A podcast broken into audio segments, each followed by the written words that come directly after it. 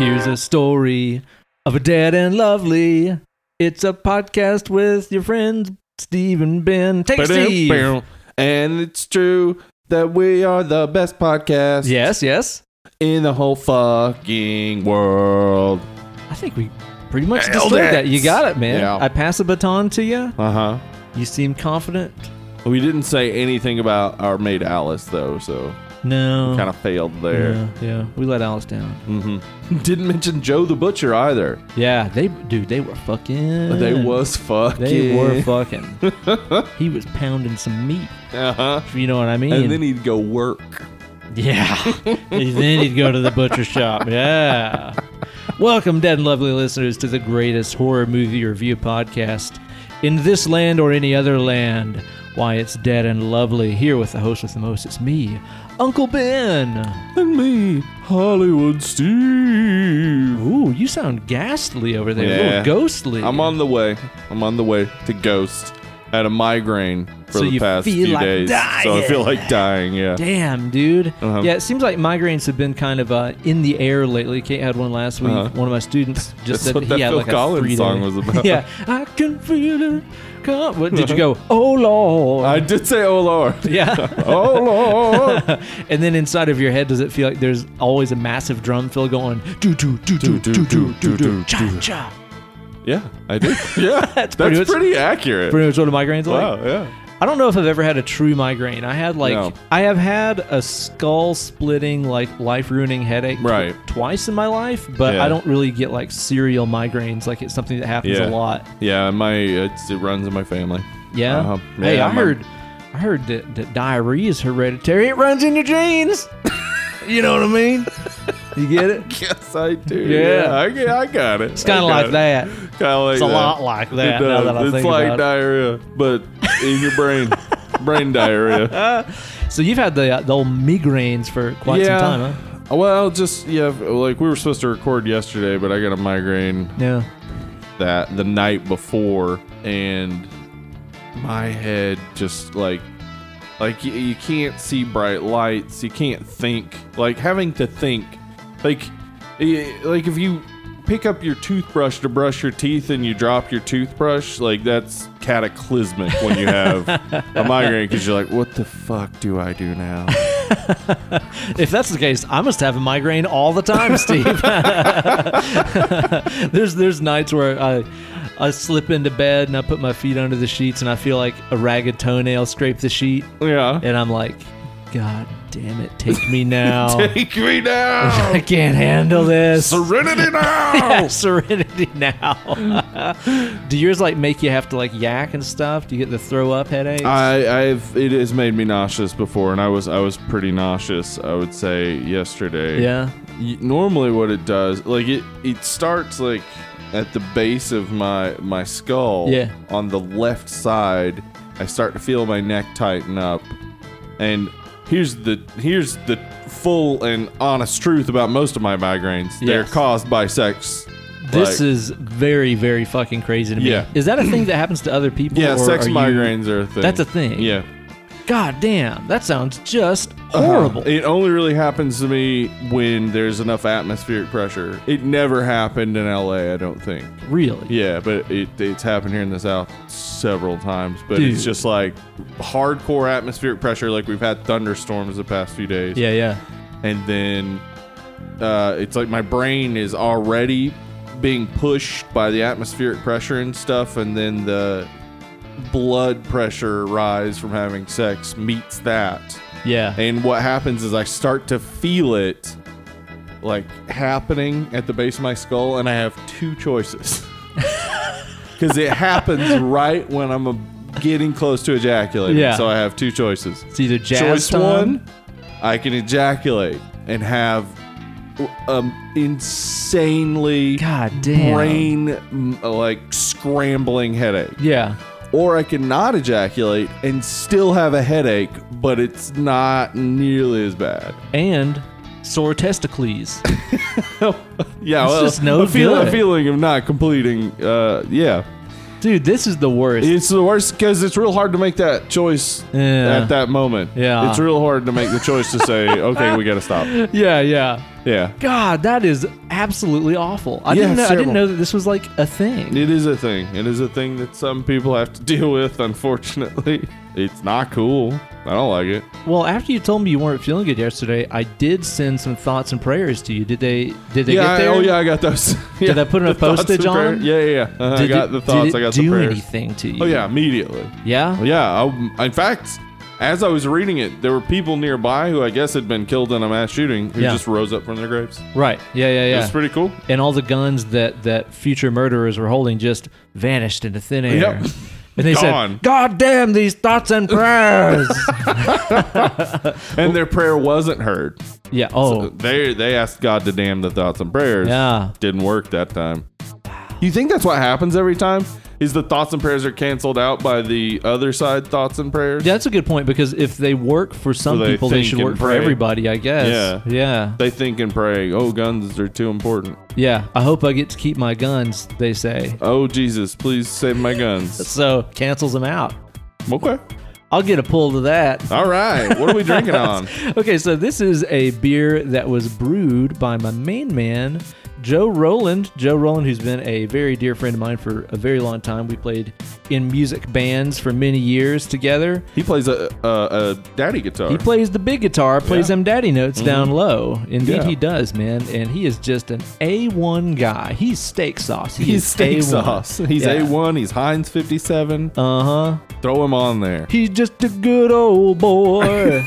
Never meaning no harm. I would say that's true. I've been wanting to watch some Dukes of Hazard lately. Oh, really? Yeah, I think it was because I, old Duke Them old Duke boys is at it again. Yeah. I was listening to an episode of um, uh, Ear Biscuits, which Uh-huh. is Rhett and Link's Red podcast, Link's you know? podcast. Yeah. and they were talking about like their favorite TV shows or whatever, and they spent a lot of time talking about the Dukes of Hazard, and it amused me endlessly because like they were saying how I just thought it was called the Dukes of Hazard, like Yeah. not Dukes of Hazard, like Yeah. Hazard County. It's the Dukes of Hazard. Yeah. I That's thought how we that all say too it. When Yeah. I was little, Duke's a hazard. Yeah, Dukes of Yeah. Hazard. I never really You see it written down and you're like, wait, what? Dukes of Hazard? Yeah, it never made sense to me. So anyway, Joe is just a good old boy. He's never meaning no harm, Nope. Mm. and he's making himself a pull of his own at home. He- Beats all you ever saw. Been in trouble with the law since the day he was born. Joe's been homebrewing for quite some time, and he gives himself pulls at home frequently. I bet. Could you imagine if you make your own beer at home and you can just give yourself pulls whenever you want? I'd be pulling all the time. I would. I would be fatter. I feel like I would definitely drink way more beer than I currently do because I love a beer. Like beer's so refreshing. Yeah, it it's is not even fantastic. about like getting drunk or anything with beer. It's Yeah. like I just love the taste. It of tastes this. good. Yeah, and then you have a bunch of them, and you're like, I, I am drunk. also drunk. yeah, I drunk. I drunk. So this is uh, Joe's Sun King, which is Uh-huh. a new single uh, single hop New England IPA he made. All it's right. just based on the old Mosaic, which happens to be a one of my a Yeah, favoritos. big fan.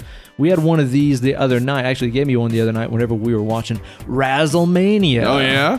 Which uh, the best part of the night was this beer. Oh, Okay, WrestleMania not so great this year. Yeah, honestly though, even if it was a great WrestleMania, I'd say that the best part of the night was this beer because this beer is fucking great. What do you think about that? Isn't that It good? is great. It's totally got that Yeah, kind of it's fruit punchy, mosaic-y. Mhm. mosaic-y thing going Yeah. on. I Good think it amount has of a, carbonation. it- it's a bit more citrusy than some mosaics. I think so too. Yep. I'm not exactly sure how or why. I don't know anything about that kind of process, but I mean, it's great. Like, Yeah, that's a good beer. it's not just good for like, oh, some guy made this at home. No, no, no, He did that's a good a good job. beer. I'd Like, it's drink just that. really good. Yeah. If I was at the store, I would buy it Oh, yeah. frequently. It's so good. Yeah, way to go, Joe. Hey, Joe. Where you going with, With that, that beer in beer your yours. hand?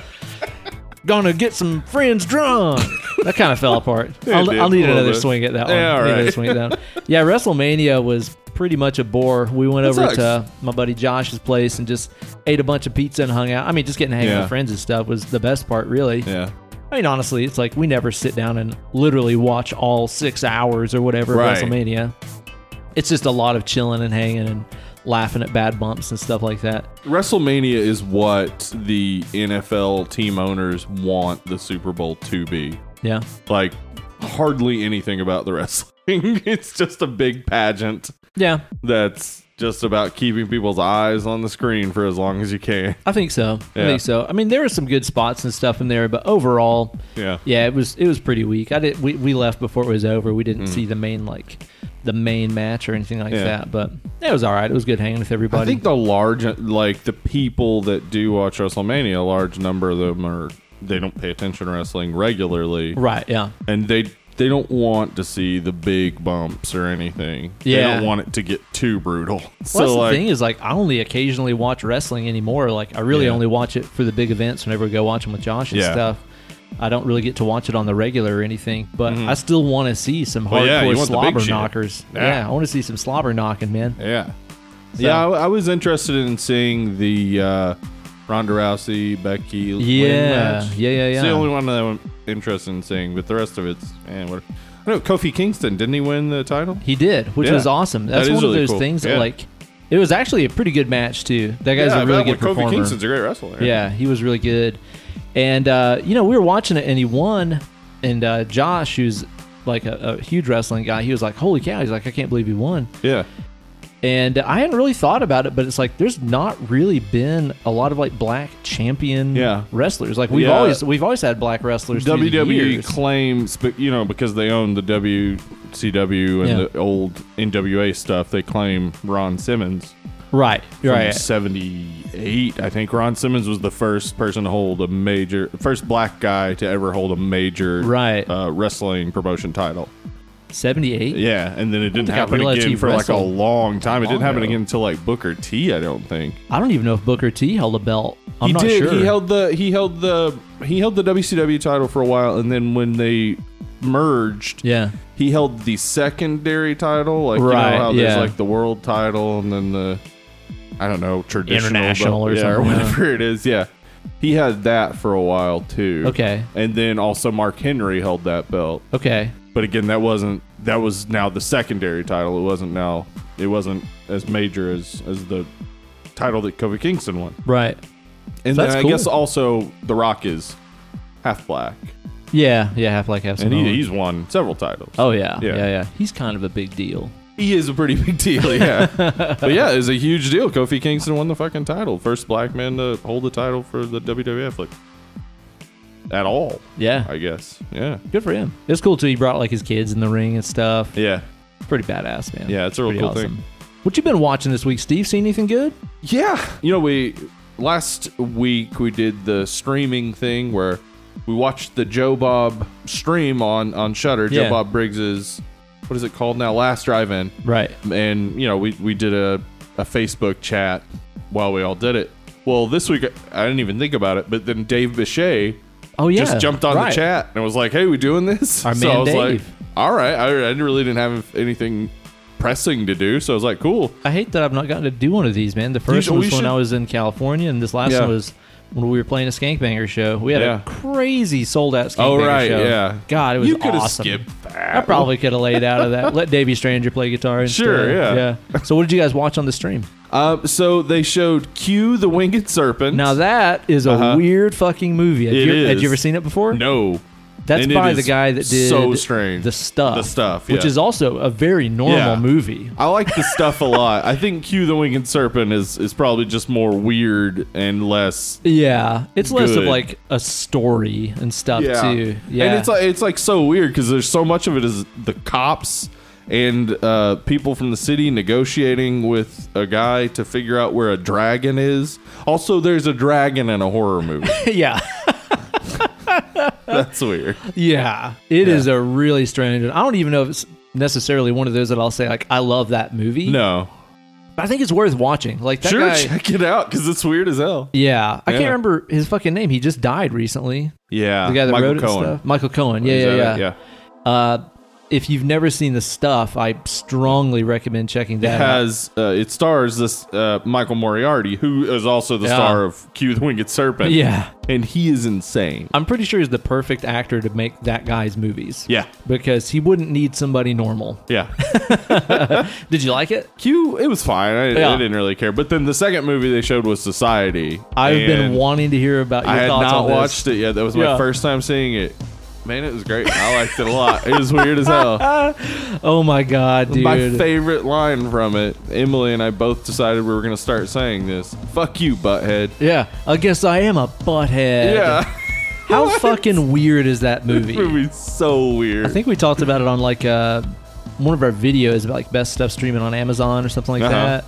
And I think I was just talking yeah, about you it. were then, telling but you me hadn't I seen should it. watch it, and I, I I was gonna hold off until we were gonna cover it on Yeah. the show, uh, which I mean may happen in May. We're gonna have a vote. Oh, so, yeah, that's right. Yeah, yeah, yeah. Everybody might uh, choose Society as one of our Grime May episodes, but. Uh, I- yeah, I was gonna wait until then, but I was like, "Well, it's coming on, and Yeah. I'm doing this chat thing. I'm just gonna watch it." Gonna go for it.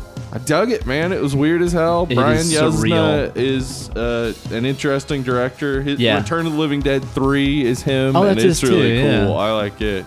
But yeah, I, I don't know, man. It definitely had a lot to say. And Joe Bob had a lot of insight into it. Apparently, Oh, this- cool. one of the screenwriters grew up in Beverly Hills, and he said all of the characters in the uh, screenplay were based off people he actually knew. Really? Yeah.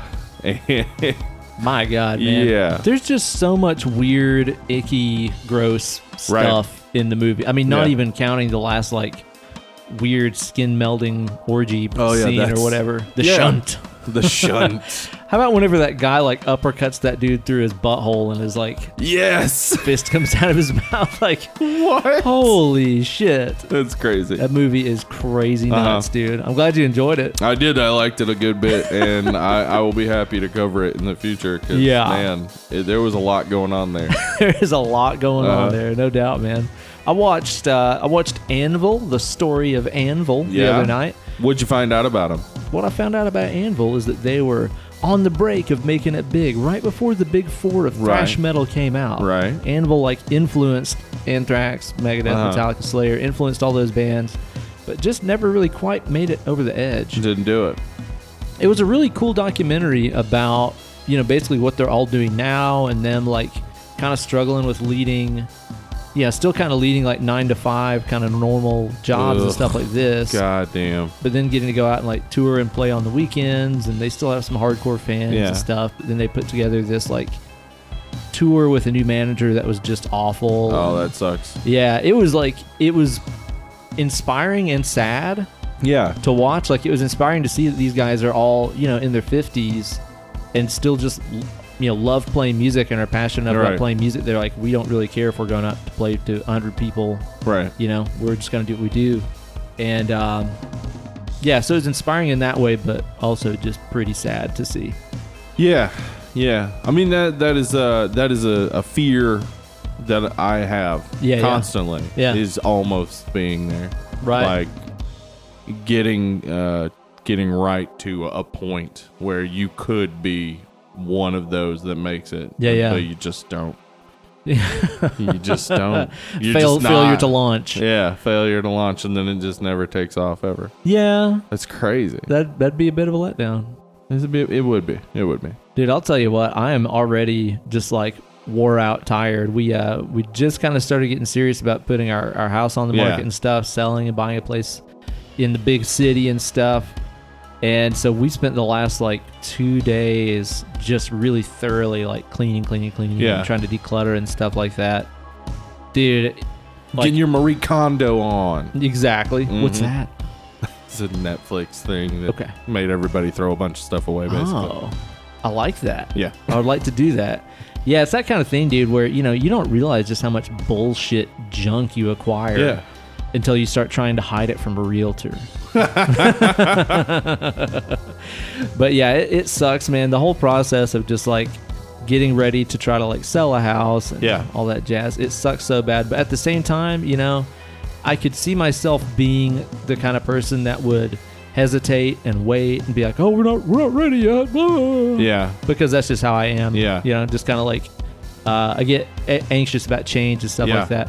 But like, just this whole process sucks so bad that I'm like, let's just fucking rip this band aid and get it over with. Yeah, I wanted to be done, right? Yeah. It's like, I just can't wait to kind of be Uh-huh. back to normal life of just like, Yeah. you know, getting back into I a normal imagine routine. like y- seriously, most of the stuff you do is in Knoxville. All it's going to do Yeah. is make your life exactly. you Right. just give you an extra hour to do Yeah. anything other than drive to Knoxville. Exactly. well, I mean, I was thinking about it last week, and I think between Kate and I both, like, I believe we made about 10 trips total to Knoxville. Yeah. It just sucks. It's like I'm in Morristown two days a week to Yeah. Mm-hmm. teach, just two days, and then all the other times I'm at home or in Knoxville, yeah. and that's it. It's like there, it just doesn't make any sense for me to live here. Yeah.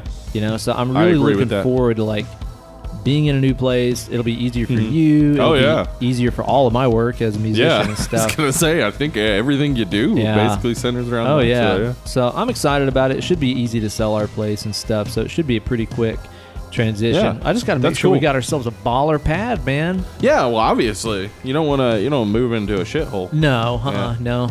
So I don't know. I feel like we're we have some specific stuff in mind that we want, Yeah. but, uh, but at the same time, it's like since we don't plan on having kids and shit like that, it's like Yeah, we don't need a bonus playroom. We don't need it to Right. be in a zoned for the school that district makes it we want. so much easier. Fuck yeah. it does. yeah. I I would say for sure that not having to worry about school district is Mm-hmm. one of the one of the things that I appreciate most about not being a parent because Right. like I That's an know if- issue, yeah. if I had kids, I would well, I would be insistent that they get the best education possible. Like it- that's one of the I, like I think a lot of people that don't want to have kids is because we see like what it actually ma- like the responsibility it Damn pain in the actually ass. is. Yeah, no doubt. Like what the fuck? Like know. that's because like I know how I would do it. Yeah. and it would be so much stress and anxiety. Oh constantly. yeah, dude. Fuck yeah. Um, that would be tough. Man, I'll tell you what, Steve, we're going to be talking about Jacob's Ladder. That's the today. one. That's the one that Yeah. we're going to be talking about. People have been asking for this movie for a long time. I've been wanting to see this movie Mm-hmm. Yeah, for a long Ryan time too. specifically requested this, and he gave us beers, so we're doing it. So that's what you get. Yeah, Use that as a reminder, folks. yeah. You know? We'll be doing we'll be doing one that uh, Roger gave Correct. us. One soonish. hand washes the other. That's as they true. say. That's how it works. Now, I'm just going to say, I don't even think that we can go forward even from this point before we step into the preview palace Welcome to the Preview Palace. without giving up any spoilers or anything about this movie. Right. So I think before we even step into our pre-show kind of segment right here, I just want to tell everybody, if you've not seen this movie, you should definitely fucking see You it. should watch it and, and watch it before you listen to the podcast. But Yes. it's streaming on Amazon and Shutter. Yeah. Um, so you have no excuse. Yeah, but we're we're gonna spoil the absolute dog shit out of it, like we do everything. Yeah. So, Exactly. yeah. uh, yeah. Do it. Do it for uh, yourself. It's a good movie, Do it for the children. worth watching. Yeah. Uh, really fucking awesome. Yeah. One of the main themes of the movie Yeah. is about what happens to us after we shuffle loose this mortal coil. Yeah. So I think before we get Yeah. into our review portion of the episode, Steve, I would really like to spend some time here with some of those doggone wizards and witches at BuzzFeed. Yeah. This one in particular must be a a, a Christian witch A white because she knows if you're going to heaven or hell. I'd like to know about that, Steve. I'm gonna I'm gonna get us through a couple of questions here, and we're gonna find out just where it is we're going into the great beyond after we shuffle loose a mortal Oh, he's back. All right, Steve. First question we have on the quiz here: Do you tip your servers well? yes, I've been a server. Anybody who's been a server that doesn't tip well is a sadist. I totally agree. If you can't afford to tip, don't fucking go eat out. Mm. Yeah, don't. I mean, the real solution to this is not that everybody in America should know that servers make two thirteen an hour and that uh, they are relying on your tips to Yeah. make a living wage. I- What should really happen is the law should change, and that shouldn't be legal. And businesses should pay the servers a living wage, and That would be tips okay. should just be eliminated completely. or that. Yeah, maybe it's 'cause I- that. Tips included in the price of the check. Nobody should have to deal with the goddamn constant anxiety that every asshole on the street can walk in and be your boss and determine your wage for an hour. Yeah, maybe you're worth two dollars and thirteen cents Maybe you are. for the hour that I'm here. Yeah, I mean that's fucking garbage. that is. people that don't tip are garbage people. Yeah. Either But tipping is a terrible, terrible thing. That should be destroyed completely. maybe it's that. You might be right, Steve. You I might guess be if you just want to give somebody extra money, that's fine. right. yeah, But like But you shouldn't have to have that so you can pay your Yeah, fucking bills. exactly. You know? Yeah, because I mean, you could strike out. You could go an entire week with everybody Sure. deciding that you make two dollars this week. Yeah, you it and does. Then It you're fucked. really rarely has much to do with you. oh yeah, Like, rarely because most servers are competent and get the job done just fine. totally, man. Yeah. Do you put empty containers back in the fridge bin? I have been known to do this. Well, actually, I'll put it Really? this way: I don't know that I do, but sometimes drunk Ben does. Oh, drunk Ben does that. yeah, it's usually not me. Yeah. He- sometimes he writes checks that I can't cash. I um, I think the only time that I do this is with the uh, water jug. Yeah, you know, with the the filtered water old Brita? pitcher. Yeah, sometimes I will put it back in after I give water to my dog and then go to feed her. I'll put it back in and then I forget like an idiot. yeah. And then Emily wants me to die in a fire. but uh, normally I do not. Okay. do you refill the ice trays? Uh, we don't do ice trays. Yeah. Yeah. We, we've had an ice maker since we lived here, but I have lived in a Yeah. house that had ice cube trays, Yeah. and I was very bad at refilling them. Yeah. Partially because I rarely ever use ice. Um, yeah, when we were in LA, yeah, I'm real bad at refilling them too, because it's like, you know, you when I was little, you would do that thing where you'd get a couple of ice cubes and then put water back in, and then the next person that goes to get ice cubes is like, what the fuck? Yeah, I you just get all this spilled watery stuff everywhere. Yeah, that's a real pain in the ass. It man. is a real pain in the ass, but God, that's the only time I'm gonna remember to refill the ice trays right after I use some ice. So, Exactly. I'm real bad at it. All right. Do you tell people when their fly is down? I don't ever notice. I do. Really? I look at dicks all the time. I like I, j- I never ever notice if someone's flies down. Yeah. But I'm very glad when people tell me my fly is down. Yeah. That's nice of them. I think so. Yeah, that's why I do it for other people too, because I, Yeah. I usually do notice. Yeah. Do you try to pay with exact change when you can? What? Yeah, totally. I'm one of the few people in America that still uses cash. Oh, you do? Yeah. Oh, I always use card. Yeah. So that is exact change though. Right. That's true. Yeah. But whenever you do have cash, do you try to? Or you if like I bust ever it have up? cash, I immediately use it. Yeah. I immediately want to get rid of it because I just don't. I know I'll burning a lose hole it. in your pocket. I know I'll lose it. Yeah. that happens like sometimes i will just like a lot of times uh, i'll put on a pair of pants i haven't worn in a long time and be like oh there's like 20 bucks in here Hmm. like i forget about it immediately I it's not a great memory I you don't need think. you a good billfold. to Keep your folding cash from coming unstalled. that sounds like you need you a good old billfold. All right, next we got. Do you ever RSVP maybe to Facebook events? i i well our answers are yup or i try not to i try not to like i'll just say no if i'm not gonna Right. go but like I do RSVP RSVP maybe to things that I do want to go to, and then forget about trying to make sure I can go to. And then- Yeah, that's you just kind of described my situation. Yeah. I'm gonna go with a yup. I've been known to respond with a maybe, yeah, and oftentimes forget, sometimes not, but usually, yeah. usually I'm a terrible person. I'm a trash bag, total trash bag. At the laundromat already. I never go there. Yeah. Yeah. uh, do you take other people's loads out of the machine so you can wash your stuff?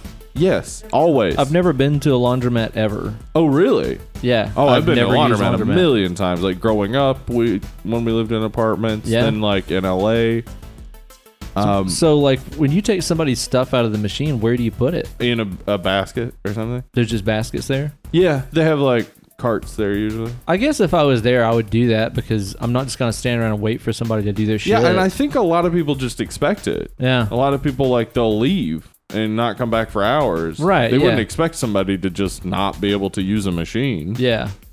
Yeah. So I'm going to say always because I think I would if I did. I think you should if you do. Do you post photos that your friends look ugly in, but that you look amazing in? probably. I think I've probably put up some like photos of me playing with a band where I look cool and other people didn't. I um, I do not. Like if somebody doesn't want me to post a photo, I just won't. Because first off, I rarely post photos. I was going to say, you're not a myself. big photo poster. Nope. I just don't want people to know what I look like. you know what? trying to be trying to be an invisible presence in the world. Invisible I- I- Steve. I, I don't know what it is. I, I just don't think I don't think we need to see some person every single day. Do you ever get freaked out when you look at somebody's like Facebook profile or Instagram page and it's like literally just pictures pictures, of them. of, themselves Yeah. over and over and over and over and over? Uh, yes, I do, obviously, because that is the reason why I don't post. because, like, to me, Yeah. it's so creepy. It's like, Me too. It's like going to somebody's house and they have pictures of themselves hanging up, yes. and like they're the only person that lives there. one time, quick story Emily and I went to this party. Yeah. Um, I won't say where in case somebody who was at the party is listening, but this person had just moved into this apartment with her boyfriend. They had been together for, I believe, six months. Okay. The apartment was covered in pictures of the two of them. All right. Not just covered as in like every room had one. I mean like every wall of every room was covered in pictures of the two of them. My God. they had done something I assume every single day they were together to go take a picture like They're gonna was run out of walls insane. real fast. Yes, they Holy were already. cow. It was crazy. And yeah, like that I'm always like I don't think that people that do that are bad. I just think it's weird. I just think they're not me. Yeah, they're very strange because they're not me.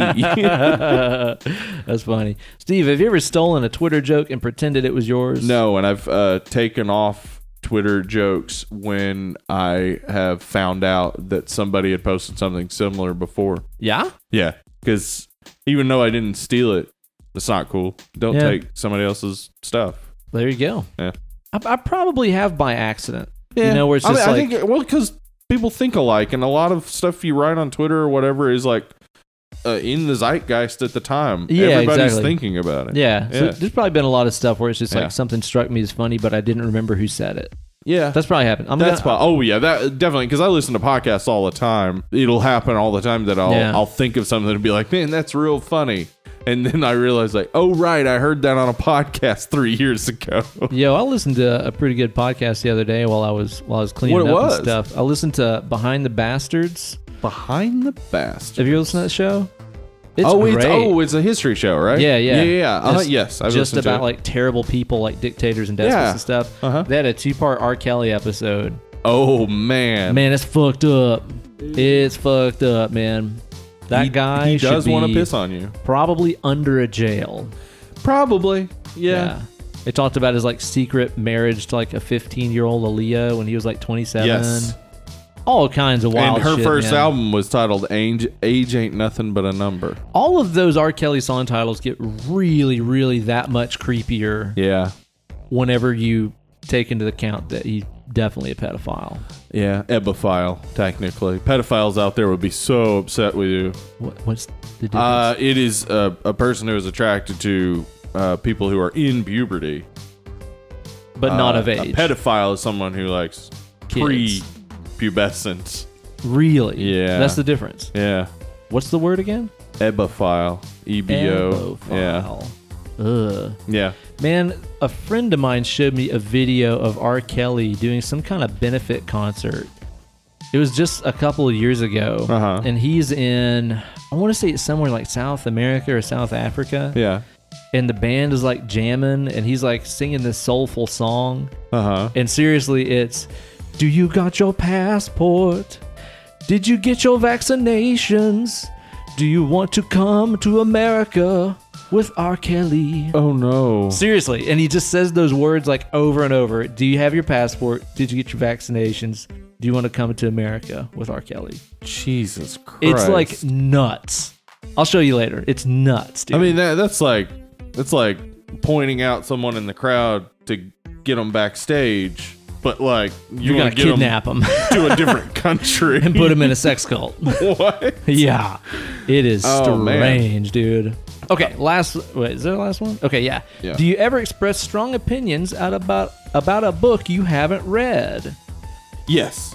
Me too. Yeah, I absolutely have because I have two degrees in English literature, and that is Oh, I'm not bragging. I'm saying Oh. getting a degree in English literature, half of it is expressing strong opinions about books you've never read. I uh, I openly shit on all holy books in the world, and I've not read them, so you Oh, have yeah? to say yes on this. I openly shit on them, but I have read them. yeah, Yeah, I've read I've read the Old Testament and New Testament cover to cover. Yeah. I've read the New Testament itself so many times. right.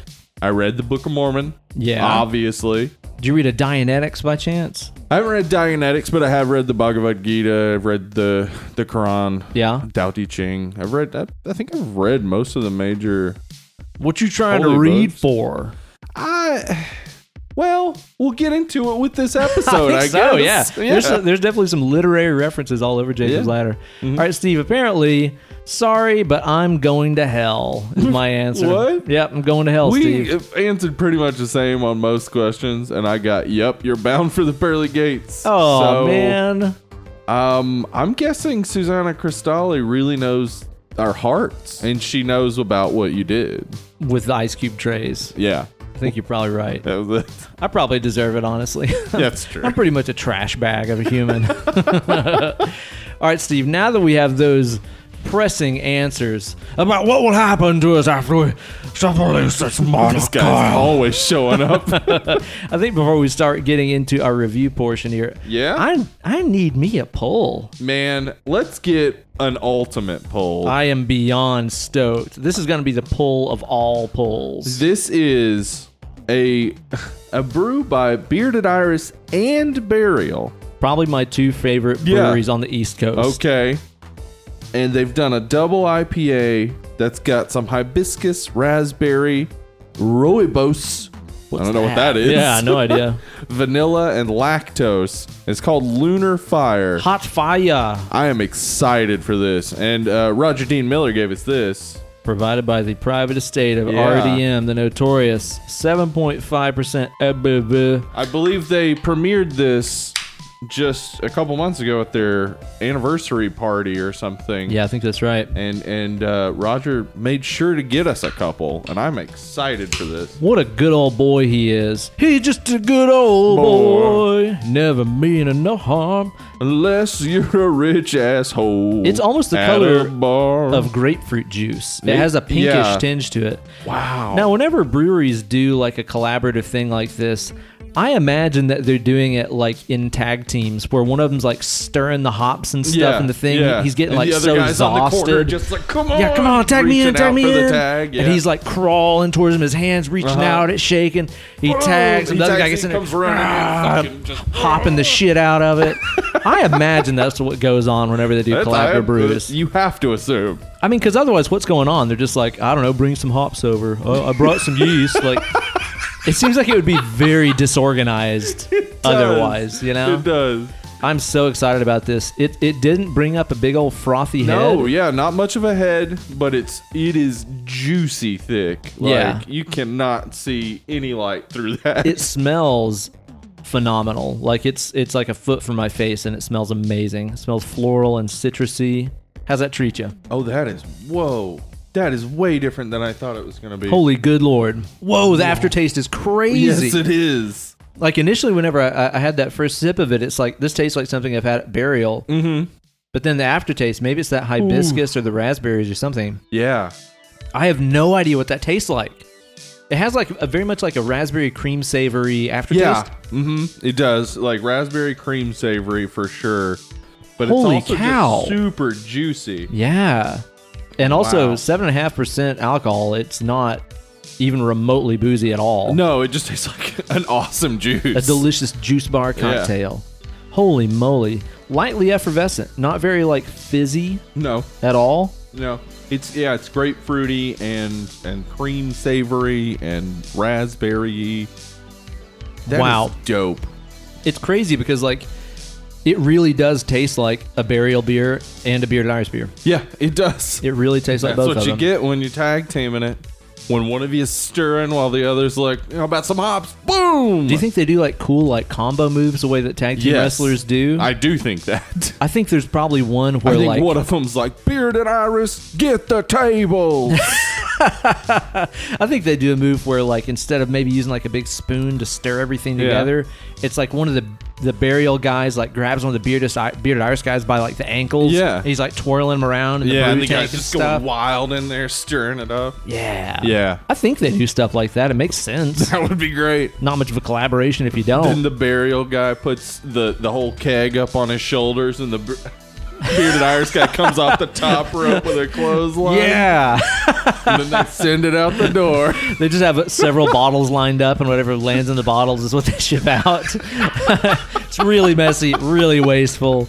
That's why it didn't have much of a head. Yeah, exactly. Yeah. That is fucking fantastic. Yeah, that it's is one of the awesome. most unique beers I think I've ever had. It is quite sweet, It is. but It also a is little sweet. It's- tart on the aftertaste, too. It is. It's got so many different flavors going on with it. I'm, I'm digging it. Fantastic. All right, Steve, the subject of our show today is going to be Jacob's Walla from 1990. This movie has been around for a minute. Yeah, a couple. 29 years worth a minute. 29 years worth of minutes. That's a whole lot of minutes this Mm-hmm. thing's been around. This is the first time I ever have seen it. I ain't never seen it before this. so here's my story about the first time I watched Jacob's Ladder. Get him. So I bought Jacob's Ladder on VHS. One thing I knew about Jacob's Ladder is that it was very trippy. Okay. So the first time I watched Jacob's Ladder was on LSD. Jesus Christ, how old were you?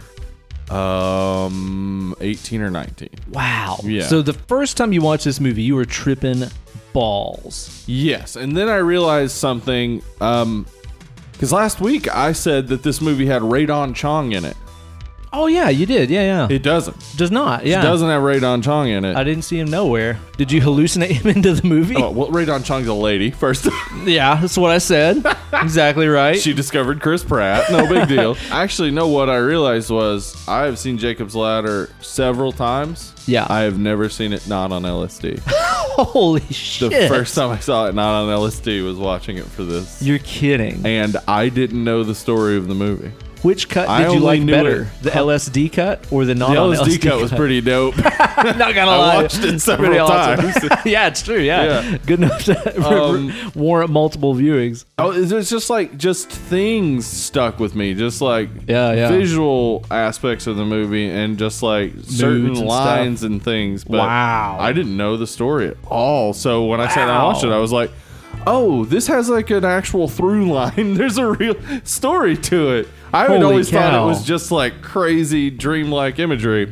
Like Tree of Life. Yeah. so Holy shit. So how I was, was, I it was watching happy this? to find out it has a good story. I was gonna say, yeah, how was it watching this um, you know, like a It's like a less normal trippy human. than people say it is. Honestly, watch it on LSD if you think it's trippy. Yeah. then you make it come back real to me and watch trippy. it regular. It's not that trippy. It's Holy just cow. like, oh, okay, this all makes some sort of sense.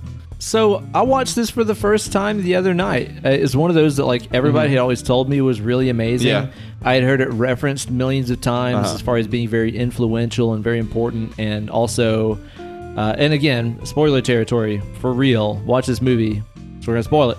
Yeah. But I went into this movie knowing that he was dead the whole time. Okay. Somebody along the lines spilled those beans. Yeah. But the thing about it was, is the movie.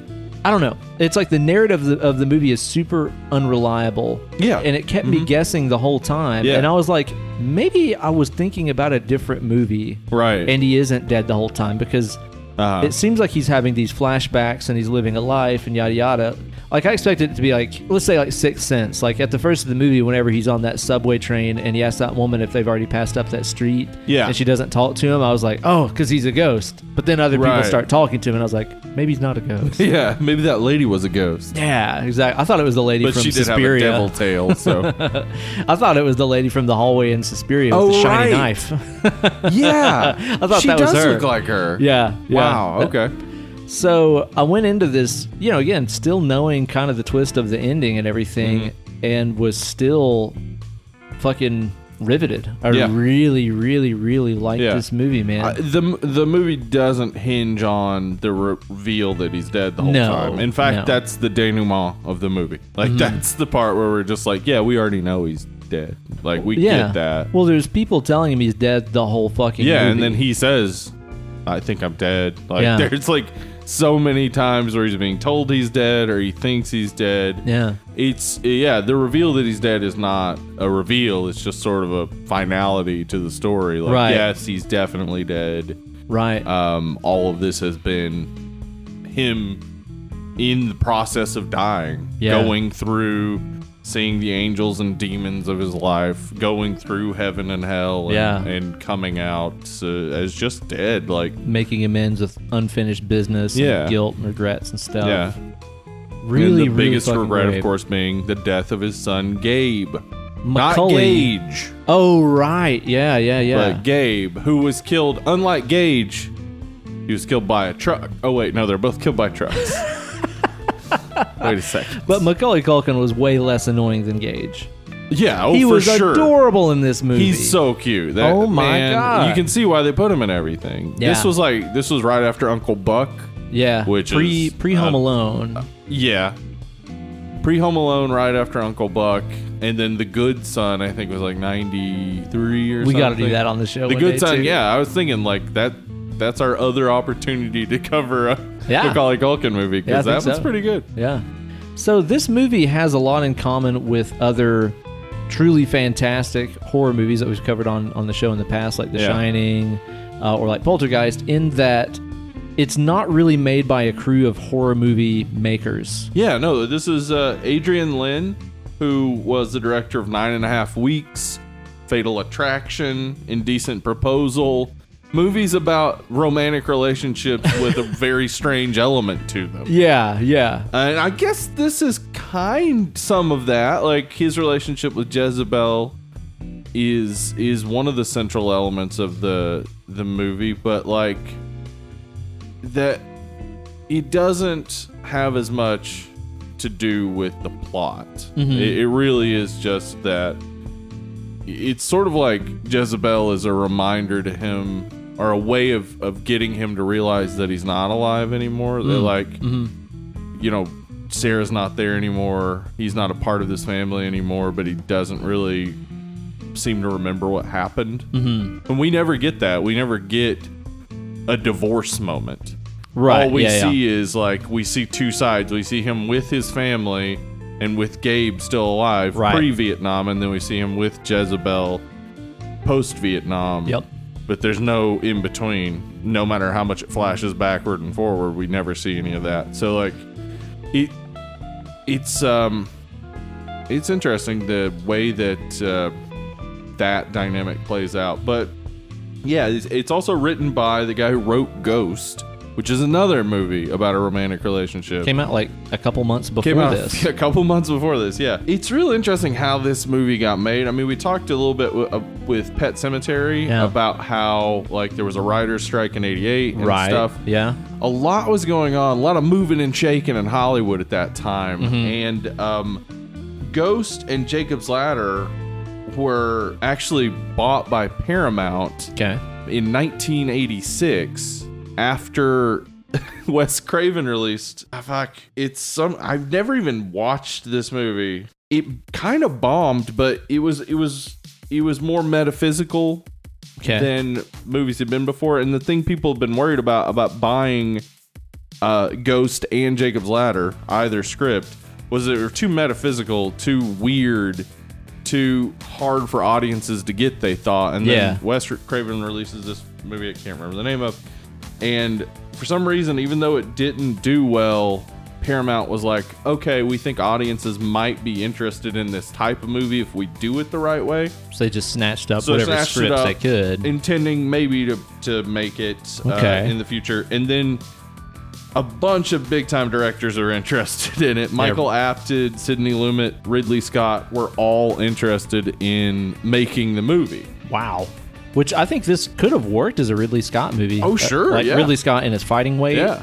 This Oh, could have yeah. worked, actually. Yeah, for sure. What ended up happening is Paramount got bought out by a new company and their vision changed, I guess. And they gave up on the movie. And then Carol Co Pictures came in and swooped in and, and it, $25 million budget. Uh, they got Adrian Lynn, who was just off of uh, Fatal Attraction, I think. So, Okay. like, he was a big time Yeah, big name. uh, guy to get. And um, they made this movie, and it unfortunately didn't make enough money. Like, it made a little over budget, but certainly there are more costs than just the budget. They never include the advertising in the budget. Sure, yeah. I think mostly so that they can screw anybody who's getting some points on the back end. But Yeah, yeah.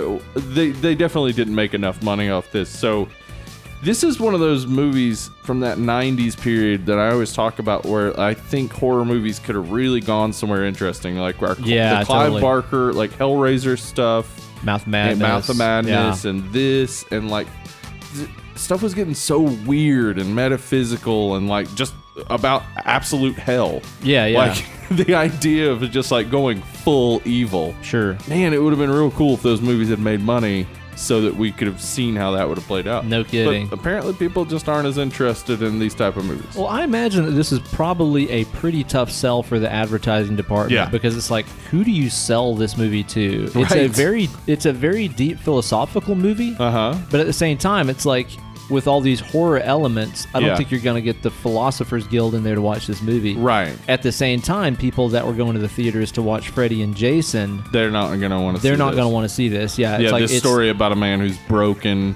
Yeah. by both the death of his child and uh, the Vietnam War. Yeah, going exactly. through hell, like, yeah, that's just it's a hard sell but for it's- sure. But at the same time, it's like if they did sit down and watch it, there's stuff in this movie that is absolutely nightmarish. Oh yeah, I mean, some imagery and stuff that is far beyond Uh-huh. the levels of horror that you see Yeah. in typical, you know, what you think of as normal horror movies. Right. There's some truly terrifying stuff in this. So I, I have a feeling they had just a hard time deciding who to sell this to Yeah. and how to advertise. Of course, I was six whenever it came out, so I don't really remember Right. what the advertising yeah. for it I was like. I don't remember seeing any advertisement for it until it came on VHS, and I remember it being in the uh, video stores. I remember just seeing the cover and always thinking like that. Look, that looks weird. What did the cover look like? Because I've heard a lot of people say that the cover of the like VHS box was crazy. Do you remember what it looked like? Did it have one of the faceless people on it or something? No, the one I'm remembering just had him, and he was kind of surrounded by, was it like ladders or stairs or something? Okay, kind of like a MC Escher kind of Yeah. look or something. Yeah, I remember it looked weird, but it didn't, because like you know this, those early days of watching horror movies, uh, so much of it was about finding the ones that had boobs in them, like and that just it just Which looks like. also this has tons of boobs in it. It doesn't. I didn't think it would. I remember as a kid thinking like, "Nah, I won't watch that Boob one." free zone for Yeah. sure. But then as an adult, being like, "All right, what's Lots up?" of boobs all over this Uh, thing. Yeah, Which, by the way, I'll, I'll say like it's it's actually interesting because it's not sexy at No, all ever uh-uh. in this. No. That's, yeah. Like- Like it's just like oh she's nude. well the way that they just handle domestic partnership Yeah, Uh, and pretty, how you know pretty true to life. Yeah, it is. Yeah. It's like you said. Like, well, I mean, what what's her name that plays Jezebel? Uh, Elizabeth Pena. Elizabeth Pena, R.I.P. She did die in That 2014, sucks, yeah. man. Uh, she is obviously gorgeous, Oh yeah. hmm but the Very way pretty. that they they play the nudity and stuff in the movie is just very like Yeah. matter of fact. Like, Yeah, it's- you're it's- getting you're getting dressed and you're talking to somebody. Yeah, and you it's haven't like my buttoned your wife blouse getting up ready yet. for work. yeah, Like, exactly. Yeah, I mean, it's it's great and cool and all, Yeah, but it's also yeah. just an everyday activity. yeah, it's just the rhythm that you're in when you live with somebody. Yeah. you know, especially in apartment living like they are, where Yes. you're up close and personal. Small all the time. apartment like that. Yeah, you're gonna be seeing each other all the time. Yeah, exactly. Yeah. So all that stuff was handled really well. But yeah, again, lots of bob in this movie. That's true. Yeah. um, also, d- just for fun, a demon fucks a woman. That happens too. Yeah, same woman. So if you're into that, If you're into that, but that's also a halluc. I mean, no- nothing that happens in this movie actually happens except for five minutes of the movie that is Yeah. sort of spaced out. yeah. Everything is what a per- a soul supposedly is going through at the point of death, and this all comes from the um, I'm going to give the, the full title. It, it is known as the Tibetan Book of the Dead. Oh. But the the title, I guess, would most likely be uh, translated as Liberation Through Hearing During the Intermediate State. Boy, you're really just just swinging those literary degrees around right now. these? Those things are dragging the ground behind And a you. person tells you they got a literary degree, you're like, wow. That so, guy's do hanging you have a dick. job or yeah. no? Okay, so it comes it kind of takes inspiration from that. Um, I don't yeah, know so- nothing about it. I never read that. Yeah, so uh, Bruce Joel Rubin, uh, as as a young man, He went over to Southeast Asia and the Middle East and took a lot of hallucinogens. Oh, Also lived um, in a Tibetan monastery for a couple of years. wait, hang on. But enough about Bruce Wayne, who would become the Batman. Thank you. Moving on. Wait a second. Is Bruce Lee Bruce Joel Rubin the real Batman? I'm just saying, you just kind of told me bat stories. Wow. I know. Wait a second. Um, but yeah, so he he was doing a lot of hallucinogens and and learning about other religions. And boy, I really uh uh I I connect with that. That's what I was doing in my early 20s. Yeah. Uh well, I guess late teens and early 20 because I became a Mormon before I even turned 21. Wow. you yeah. became a Mormon before you ever even like bought legal beer? Yep. You've led a My crazy first- life, Steve. My Uh, first legal drink was at the age of like 30. 29 or 30 probably, yeah. Jeez. Crazy. Yeah. life will take you on some unexpected Uh, It journeys. will. I'll tell you that. So, what did this guy learn on his on his way through? yeah so tripping basically balls? uh basically the tibetan book of the dead was also used by timothy leary ralph metzner and richard alpert to write a guide for lsd trips bunch of damn acid head called the hippies. psychedelic experience wow. and so, what this movie and what those things are basically about is the a guide through the experience of what it's like to die. How do they know? Did Well- they Nicky Six themselves? I I think I would say for sure that it is definitely um, more about hallucinogens than it is about actual death. Yeah. Yeah, it is about the experience of the death of the ego uh, in in a, a hallucinogenic trip. Wow. Um, even even I'm saying the Tibetan Book of the Dead is probably more about that than the actual experience of death because again, yes, how would you know?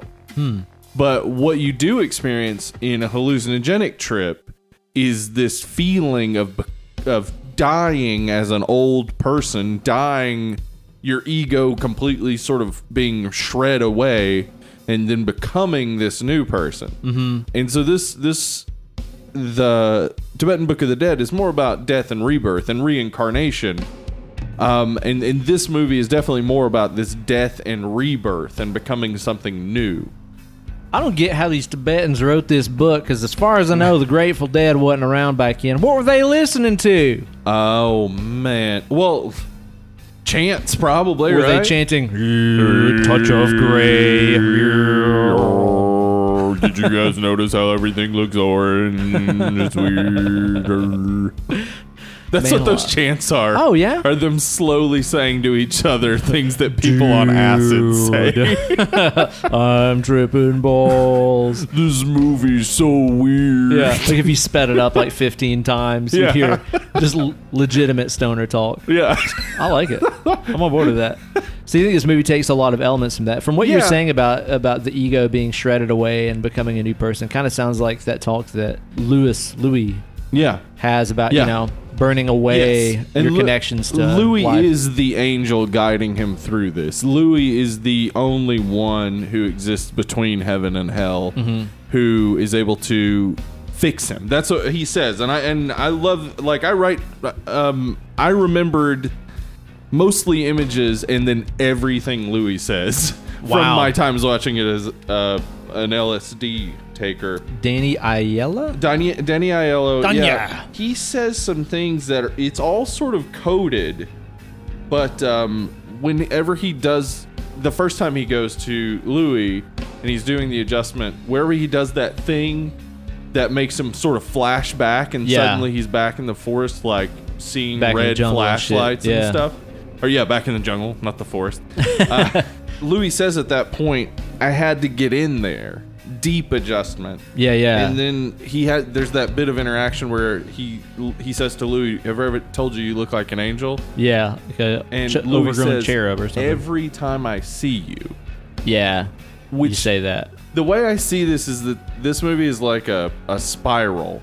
Like it spirals out of control and then he sort of ceases to exist. He dies. But like what Louis seems to indicate with every time I see you is that this is actually a process that keeps happening over and over and over. Yeah. That he keeps interacting with this soul over and over and over and helping him in this same way. He comes in in this chiropractic form Yeah. just to help him through heaven and hell. Do you, are Um, you saying like maybe even in past lives or something? Yeah, yeah. So reincarnation is definitely like an idea here, but it's also like the idea of of uh, having multiple trips. Like each time you take a hallucinogenic trip, you're going through this same process of, of birth, birth, death, or rebirth after death, and becoming this new person. So like. It, it could indicate that this is in fact that acid trip and that he is going through because we we learn later that uh, we're never sure what anything that we learn in this movie is true Sure, yeah. but we do sort of learn later that the army was experimenting on this particular platoon with a hallucinogen, and so they had put this hallucinogen in the food. So he would, if that is true, been experiencing both the hallucin- hallucination and the experience of dying. Right, yeah. So yeah. he would be going through both of those processes. That's something that, that I thought about too. And, and I mean, I have questions about whether the whole drug plot is even real. yeah, it might be fake Yeah, completely. That might not have even yeah, have happened. Yeah, he you know? may, yeah, all of that stuff could just be just what his brain invents as he's dying. Yeah, and I have, Yeah. I, have some ideas about that and Yeah. how I could have come up with that s- and stuff too. You know, or the the line about him saying, "You say that every time you see me." Uh-huh. I mean, maybe that's the kind of thing where if Tim Robbins in his lifetime, in his solitary lifetime on Earth, has Yeah. had like other near death experiences, Yeah. where he has almost died Right. and seen Louis and been brought back. Or yeah, something. because the movie is full of angels and demons. yes, It is full of people, and, and it has some people like Jezebel who are more complicated. Like Yeah. Jezebel would be hard to say is an angel or a demon. Like she is, I would say, mean about his kids and his ex-wife, yeah. but she also she also does seem to care about him a great deal. Well, but also at the same time, whenever you take into account that line that Louis says about how you know the the thing that burns when you're in hell is your Yeah. attachments to your past life and Right. blah blah blah. Yeah. And after you realize that what looked like the the demons that Yeah. were burning you alive, you- angels. yeah, freeing you and helping you move on. So early on in the movie, whenever you see Jezebel and she like takes those photographs of his kids and like burns them, and she's yeah, like, that I don't like seems things that so make demonic. Yeah, it seems evil. and she's like, I don't like things that make you sad. And But she it- yeah. incinerates the photos. Yeah, you're like, oh my God, what a fucking horrible person. But then you realize it's like she's helping him move on. yeah, So it is kind of ambiguous. yeah, she is helping burn away those old things so he can move on. Yeah. but she's also she's also there for him you know in you know the moments when he has the fever and stuff Mm-hmm. she's there for him afterwards when he's been sitting in the apartment for two weeks she's there Yeah. to be like you need to go out etc like yeah. she's yeah she's constantly pushing him but she can seem from some perspective to not be good but she's just as good or evil as anyone else in the movie honestly Yeah. Yeah. Th- The cast of this movie, in addition to, it's insane to Danny and Pena, like, dude, like, there are so fucking many people Yeah, in I- this movie. You think of it as a small cast movie. You think about Tim Robbins, obviously. right yeah mostly it's tim robbins and elizabeth pena Yeah. yeah But there are so many just little bit part cameos Yeah. all over the fucking movie. Ving Dan- Rhames is in this movie. Yeah, Eric LaSalle. Eric LaSalle is in this movie. Uh, Lewis Black is in this movie. Yeah, I didn't even catch him. I guess it's like yeah. a He's young the doc. Lewis Black. He's the doctor. Uh, whenever they put him in the the tub, yeah, he's the doctor that shows up when he comes back. From yeah. His And he's like, you got an hallucination." angel looking out for you or something Yeah. Um, like that. I had no idea that was Kyle him. Gass is in this from movie. fucking Tenacious D. yeah. He's in like the the platoon at the first, Right. Mm-hmm. right? I again completely missed him. Didn't see him. Real interesting thing I didn't notice at all until just watching it a little bit before I left was the guy from that episode of Seinfeld that is the Sidler. Seidler. Yeah, he's the guy who keeps like every time Elaine pitches something to Peterman, he'll be like, "Great, you two get on it." And then she looks over and suddenly there's this guy here. Oh yeah. so she gets him some Tic Tacs. yeah, yeah, yeah, yeah. He's that in guy's there? in there and it's like it's like almost like in Seinfeld that was the joke was like he just cuz like he just shows up and it's like, "Wait, where did he come from?" and then he's gone. what the fuck? Yeah, it's when they're in the office, uh, the law, the lawyer office with With George Costanza, yeah. yeah.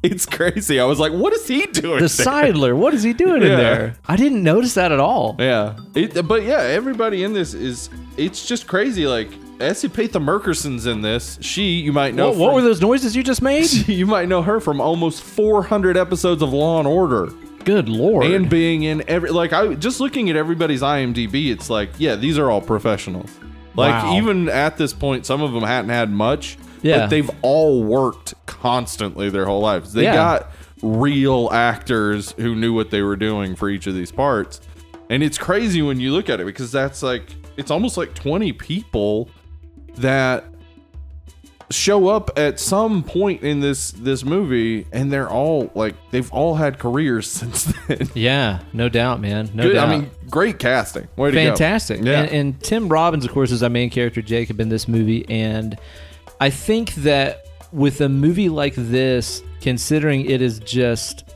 so much just torture and agony Yeah. laid upon this guy Jacob, right. it would be really easy for this to become like like let's say like a Gaspar Noe movie where it's just like Right. you're just showing me punishment and Yeah. depressing awful things happening Gaspar to people. Noe did say that this was a big inspiration for Enter the Void. I one million percent Yeah. believe that. Only this movie rules, and Enter the Void fucking Yes. sucks. I hate that movie so much. I haven't seen it. I'll have God to watch damn it, I hate it so bad, dude. Oh, that movie. We fucking should do it for the sucks. show. Fuck no, I'll never watch that movie again. I mean, seriously, you'd have to pay me so much money to watch that movie again and even talk about you it. heard it, guys. It's going to be a pay episode. Yeah, exactly. Yeah, that's gonna have, be a fucking triple pay episode. Fuck that movie. Uh, yeah, I can definitely see this being an influence on on him. But you know, this whole movie would be this very brutal, depressing watching experience if not for the fact that Tim Robbins is so Yeah. enjoyable as a dude in this He movie. is. Uh, yeah, Tim Robbins is just a, a real uh, e- easy guy, I think, to immediately connect with. Yeah. Yeah. Well, he's got this like th- this childishness to him at Yeah. Mm. times, and this kind of impishness, and he's kind of like. Yeah. this was his first major like dramatic. Was it role. really? Yeah, he wanted to do something like this to show like Yeah. I can also do drama. well, this is like after Bull Durham. yeah, Bull Durham was eighty eight, so Okay. yeah, and that, I mean that was mo- he was doing comedy, Yeah. even though that's not that's sh- I guess that is a comedy. Bull Yeah. Durham is a comedy, but it's it's got a lot of drama to it. But you know, in this movie, he really displays such a huge range of of actions and emotions. Yeah. I mean, obviously he's kind of like nutty and lovable and stuff at Right. times. At other times he's like flipping out and like wanting to see his doctor Right. and kind of getting like PTSD rage going Right. on. And then other times we see him in just these moments of extreme vulnerability. I mean that that shot where he wakes up in the bathtub and it's just on his face and he's Yeah. crying and his eyes are like red and stuff it's amazingly captured. It is. And even just him like begging for his life and like not understanding what's going on. Like when he's in the crazy hospital scene and he's like, Where am I? Yeah. Like I want to go home. Like he seems so helpless. You're not anywhere. You're dead. Yeah. That Yeah. that's a real interesting moment too cuz like that that is the point I think where he's um, at his most tortured maybe is in that he's Yeah. being like taken into this Like, like, taken into hell. sub basement. Yes, a hell. Yeah. As he's going through it, it looks like a just I don't know how to explain it. There, it's it's like the psychiatric hospital from um fr- uh Nightmare on Elm Street where Amanda Krueger gets raped. Kinda. Yeah. It's like that, but there are also like children there and then there's like a woman with like webbed yeah. feet and then a woman breastfeeding what looked like a dead baby and, Yeah. like it was pretty fucking insane Lieutenant Dan was in there. He got no legs. yeah, there was a feller with no legs or arms for sure. Do you know what the main inspiration for all the freakish weird stuff you see in the hospital was? Was it uh H.R. Geiger? Well, okay, that was one visual influence for the movie. Yeah, The photography of Joel Peter Witkin. I know. Yeah. And Diane Arbus. Yeah, that was a Yeah. huge influence on Two the people we've look. mentioned in the past. Yeah. Diane. Well, I don't know if I ever mentioned Diane. Diane Arbus took the uh, photo of two twin girls that some people say. Influenced The Stanley Shining. Kubrick, yeah. yeah, yeah. Yeah, but like, Joel Peter Whitkin did some images of like a guy with with no legs Yeah. and a bag over his head. and his Yes. Uh-huh. head was like moving in the photograph, so his face was like blurred, which And is that's a in the big movie. It's deal in in- the yeah. movie. Yeah, it's like it's straight up copied. for the movie. Also, one of the inspirations was pictures of children deformed by thalidomide oh yeah, yeah, I read Yeah. about that. Yeah. I read about that, which was and like the a, photography of Francis Bacon. a, a morning sickness drug for Yeah. pregnant women that ended yeah, up deforming a bunch that of kids. was uh, terrible and uh, caused terrible deformities and took them too long to get off the market. hey, good thing that kind of stuff never happens anymore. Am I Doesn't right? happen anymore. We Yeah. got regulatory agencies and all sorts of things that fix all those problems. They're looking out for our best interest. That's what they do. That's what they do. in a for-profit medical industry. That's exactly what they do. Yeah, the cast in this movie is is seriously amazing, and I think that if you would have had somebody else playing this role, I think it would have been a, a tougher sell. They wanted a bunch of different people to play Jacob. They had like Yeah. uh, Tom Hanks, Richard Yeah. Gere, like Yeah, Tom Al Hanks was- Pacino. Tom Hanks was the most interesting name on the list for me. Just Yeah. like I was thinking. I mean, he. I think he could have done it. But Robin I- Williams could have done it. Yes, Robin Williams could have done it for sure. Yeah. Robin Williams was constantly showing us how depressed he was by acting so wonderfully when he had to be depressed. Yeah, exactly right. And we didn't catch it because Right. they were like, but sometimes he's really funny. I even like the fact that Tim Robbins is such like a huge dude, and yet Yeah, is he's so tall. like vulnerable and innocent in this movie. I think Yeah. makes it more pitiable to Just like see a the big horrible child. things happen to him. Yeah, very Yeah. much so. Very much. But like a big that's child. actually true of all the soldiers, like Ving Rhames. Yeah. When we see him early on, when we see them all early on, of course they're doing like their masculinity thing where they're like, "Let's talk about each other's dicks, yo." I Hey, ain't got any tweezers. hey, sex and dicks and stuff. It was all improvised dialogue at the front of the movie. By Was the it? way, yeah, That's apparently funny. so. Which also too, the way that the movie opens with that Vietnam scene, Yeah. very well done and Oh gruesome. yeah, so good. Dude, whenever like it shows, it shows a couple people walking around with just like shredded limbs. and Yes, stuff. one of the one of the, the Good God. shredded leg was the worst. insane. Holy cow, man. all practical effects, no post production effects. All things were either done in camera or with makeup. So It's the wild. the person fast moving head going back and forth. they- Yeah. they, shot at a low frame rate and then they Yeah. showed it at normal rate. Like And dude, this is uh that's something I kind of wanted to talk about is how influential I think this movie was Extremely. on a lot of stuff. Like we have seen the whole fast, twitchy, shaky head thing yeah, in like 8 million movies. Like it was like all over Saw, for example. Mm-hmm. Yes. And this oh is the- Saw took a ton. eh, Oh, by fuck the way, ton, just so dude. many shots are definitely like straight out of this. straight Yeah. out of this. Definitely. But you know, this is the only movie where the shaky head thing has like actually worked for me. Yeah, it looks in this right. movie. I think I think most of the time they probably do it in post production and it doesn't look Yeah. right. Whereas this just shooting a nor- person normally moving their head back and forth, low frame rate, Yeah. show it at a regular rate. It like that looks weird. Computers can't do what No. film can do that right way. yeah. yeah yeah it's uh it's extremely well done and has been ripped off 80 million times Yeah. since then man Mhm. this movie was also a huge inspiration for the first silent hill game Well, not just the first Silent Hill game, also franchise. the Silent Hill Yeah. movie. yeah that too Yeah, yeah yeah, yeah. which you know i played the first silent hill when it came out like a Yeah. million years ago and now looking back on it and remembering how much of that game takes place in like that abandoned hospital that's just like murky and gross and i Mm-hmm. Yeah. think there's even faceless people in that game if Yeah. i'm not mistaken it's very obvious how much this Yes. you know, th- that franchise took from this movie, man, because it is truly hellish and crazy, and it's also just balanced by the fact that so much of the movie looks and feels completely normal. It just feels like Yeah. gritty, shitty It New is. York It's just City. normal stuff like going to a party, a couple, Yeah, taking a shower, like just Yeah. normal stuff. and it doesn't have crazy colors and filters and grime. and- no, it just looks like. I- I guess it's supposed to be set because he his um discharge says 1972, I believe. yeah, I want to talk about the timeline of this movie. So that would mean that, like, basically he came home, got divorced, and moved in with Elizabeth Pena. But when we see his kids, they've not aged. They've not aged, Yeah. so it's I I would guess it's still like seventy four or something. Like I have no idea. Yeah, it's yeah, it's like out of time completely, and it's supposed to be obviously Yeah. just to make you feel like, wait, when is this? Yeah, because exactly. it is no when. It it doesn't. It never happened. Correct. Yeah, yeah. Well, it's all limited to how far his imagination that can't accept that he's actually dying and he's imagining his own future after the war. Yeah, He can't imagine past what 1970 four or five something. when he was in the war. Mm-hmm. yeah, You know, so it's it's interesting to see the way that they play that. I mean, Yeah. he can't imagine his kids older than they are now. He's never seen them older. yeah, You know. yeah, man.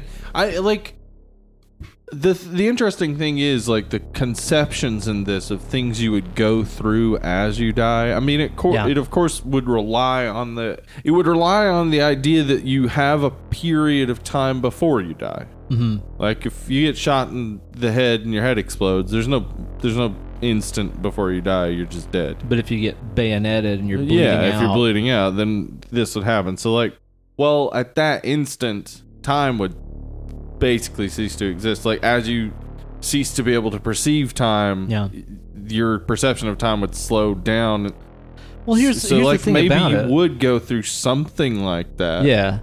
Well, ultimately, I think that this movie is actually all taking place over just a few hours. Worth yes, of time. it is. Yeah, because we see him. He gets stabbed uh, during the day, gets found at night, and then he dies the next day. Exactly. So yeah, this so whole it's- it all whole happens over a experience- few hours. But you feel like the, you know, quote post-war stuff is taking place over weeks and weeks and weeks. Yeah, But I think that's because, well, a- you know, as you know from your dreams and stuff, you'll have a dream that seems like it lasted for an hour, and Yeah. then somebody wakes you up and you're like, oh, you just dozed off for about five minutes. right. Or like, do you ever have that experience where maybe like when you see somebody who's about to knock a glass off a table and your brain moves through so many motions so fast? Yes. It's like in half a second you're going, oh, that's about to fall. Maybe I can catch it. Oh, I'm gonna have to clean that up later. Yeah. Oh no, he spilled his juice. Like what? Like your brain goes through so many motions so fast in times of urgency yes. that I think that his experience, which feels like it lasts for weeks, was just taking place over a few hours time. Yeah. There's a book called Biocentrism that I read uh, in grad. school. Oh, the reading, huh? sorry.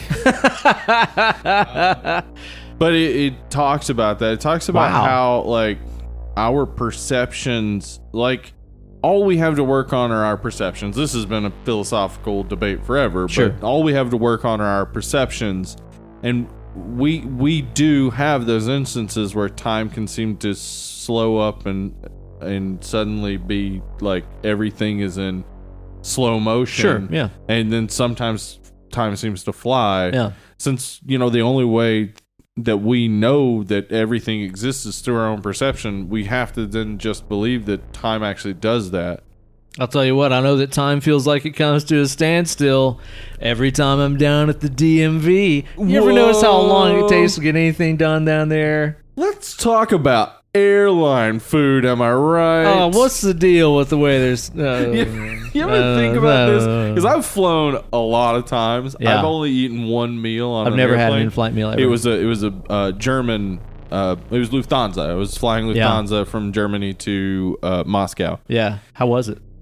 Great. Yeah. It was wonderful. It was a wonderful meal. I don't know, like, but of course, if if it was back in the day in the '80s when people made those jokes, every plane you got on, there was an expectation of a meal. Yeah.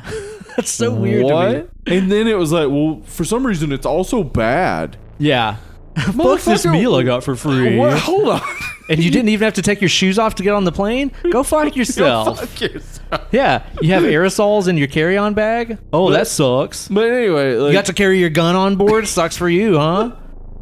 bio, the, the the concept then with biocentrism is that like the universe does all these weird things um, because of our perceptions. Yeah, yeah. our perception makes the universe as much as the universe makes our perception. So like in that sense, like you know.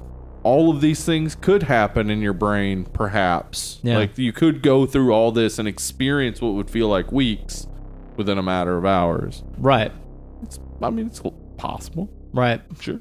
The fun thing about the timeline of this movie that I realized after it was all Mm-hmm. said and done and after it was over is like while you're watching the movie and you're thinking, that the post-war stuff is what's actually happening, and that the Vietnam flashbacks are what happened in the past. Right. It's like every time that he gets, you know, his back cracked and he's waking up in the jungle or whatever. Yeah. You think, oh, he's having a flashback.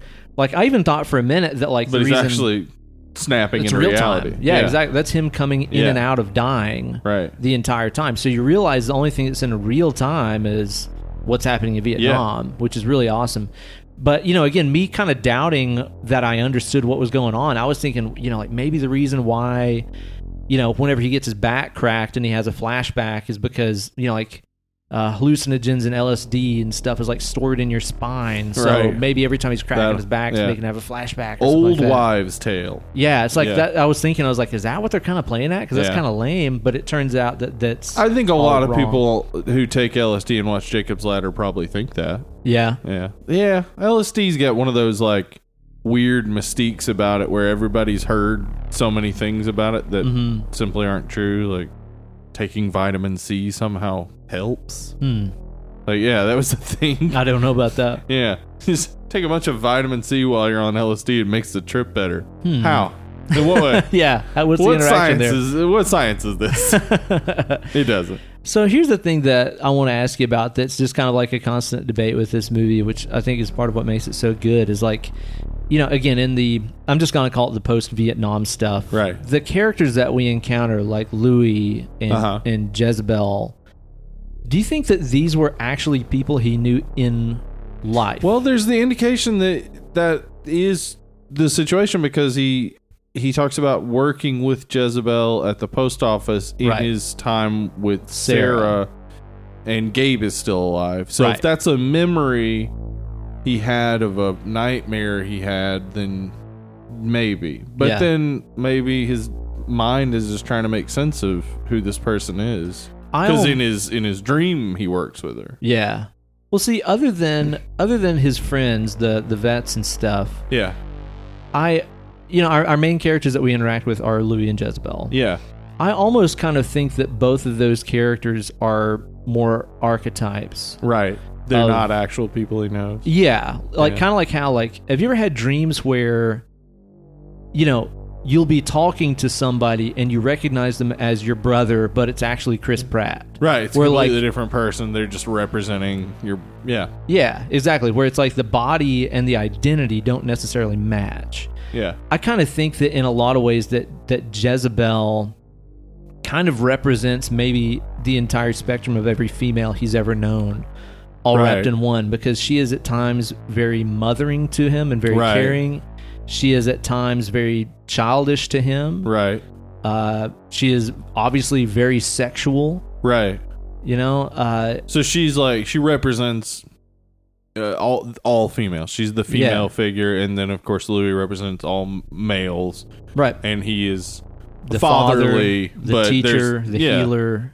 there's no sexual element to it, so Exactly, it doesn't yeah. involve any sort of insecurities or Yeah. whatever. Yeah, And I think the fact that this Jezebel character just happened to take the form of maybe this lady he worked with that he was Right. attracted to. yeah, I mean that that is almost kind of an archetype of itself. Just Sure. kind of like the Yeah. what if. Oh yeah, we all fling. have those dreams where it's like I was suddenly back in high school and there was this girl I didn't remember, but like Right. we were having sex. Yeah, yeah. It's like I think that the fact that she took the form of this lady he knew from the post Yeah. office, I don't think that that's necessarily uh, significant. You know what I'm No, saying? I just think yeah. that that's what the archetype got rolled up into. Right.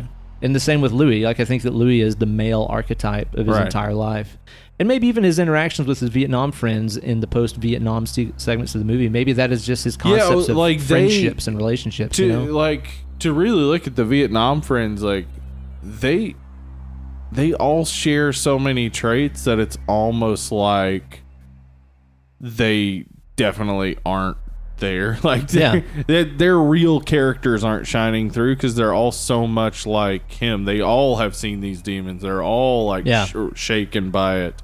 They're all seeming to have trouble except the one guy. yeah, There's the one only guy, like, one guy doesn't. who's like, "No, I'm fine." Right. That that I've not been able to make a ton of sense of. Yeah. It's like I, I kind of think the way that the the vets, his buddies and stuff in the movie act is almost like how maybe his friends and stuff have acted his whole life, where it's like there's moments where they're tight and they're buddies and they're walking down the stairs Right. of the courthouse together, and then they can just up and leave. Also, Yeah. as as friends sometimes do throughout your life. True. Yeah. You know, just suddenly on and off. Yeah.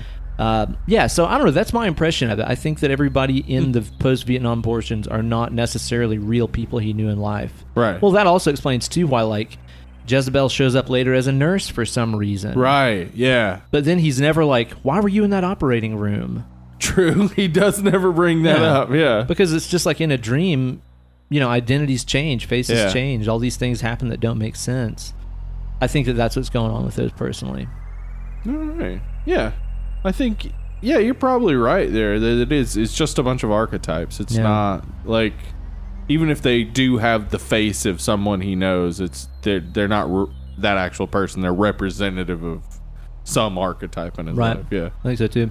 And all of those characters and stuff in the movie have very deep biblical kind of relationships. There's obviously tons of biblical names all Yeah, over. the there are. movie. Yeah, Jezebel is obvious. Yeah, Jacob. Jacob's ladder is from Genesis chapter 28, Mm. uh, where Jacob is fleeing his brother Esau, and he sees a a vision of angels ascending and descending Right. from heaven uh, on ladders, and it, there are tons of different interpretations and meanings behind it. And I think the one they're going with here is the interpretation that there there is an intermediate space in between Yeah. uh, heaven and, and hell like Lost.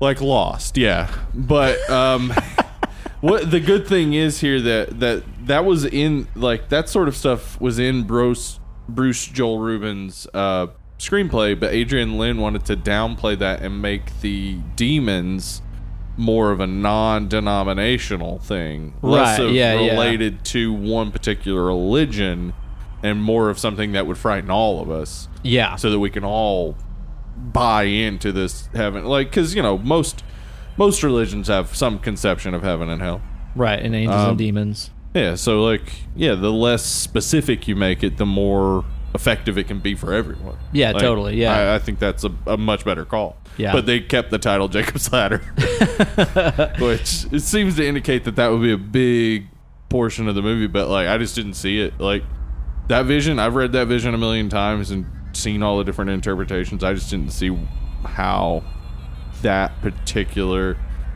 bit of genesis really related to this movie Yeah. but then reading more about the production it seemed like the the screenplay had more of that had more of the specific like judeo-christian uh, connotations to it Mm-hmm. but they just kind of took that out and one of the indications of that is that one the angel of of, of all this louis Lewis is not a biblical name. Right, yeah, yeah, yeah. There are characters in this that don't have biblical names. The ones that have biblical names, uh, everybody in his family, Yeah. and then his potentially invented girlfriend Jezebel, Yeah. who is, I mean, Jezebel is supposed to be a prostitute in, um, in scripture. So, like in this case, she would be representative of everything that draws him away from his family, and that is one thing she does constantly Right. is try to she she tries to eliminate the names of his kids. Says his wife looks like a bitch. Yeah, she Yeah. she just calls She calls Gabe the dead the one. dead one. Yeah. Yeah. which really affects him each time. Like you can see it on his face that he doesn't like that she does that. But like, Right. yeah, she's the attempt at erasing his old family, drawing him away from it, Well, which and, is and then meanwhile maybe demonic in Yeah. some sense, but in this case, it's actually angelic. She's trying to help him realize he's dead. Yeah. And then also too, you have the fact that his his wife in his living life, her name was Sarah, which is the Yeah. one that God made a new covenant with, and Right. so on. So there's definitely a lot of you know again very obvious angels and demons kind of Mm-hmm. references there. Now the way the demons in the movie are portrayed, I think is fucking phenomenal. It's I so think it's good. amazing because you Yeah. just think it's him having PTSD or like a weird acid flashback from Yeah. the stuff that happened to him at the very first of the movie when they're all tripping balls and freaking out and convulsing and Yeah. going crazy and stuff. You just kind of think it's like, oh, he's having some kind of a flashback.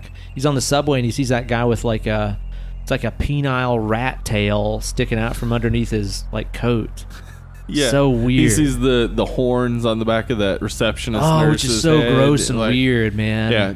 And of He- course the the he's- demon. He keeps seeing people with weird faces. Yeah, like- man, that scene where he's down in the subway, Uh-huh. and I love that he's he's underground. He's subterranean, and he can't leave the terminal. Yeah. It's like that's purgatory right there. Yeah. It's also kind of explicit that one of the first things he sees is that like poster that says hell. Yes. It says ecstasy, like a transcendental Yeah, experience and then or hell. hell. Yeah.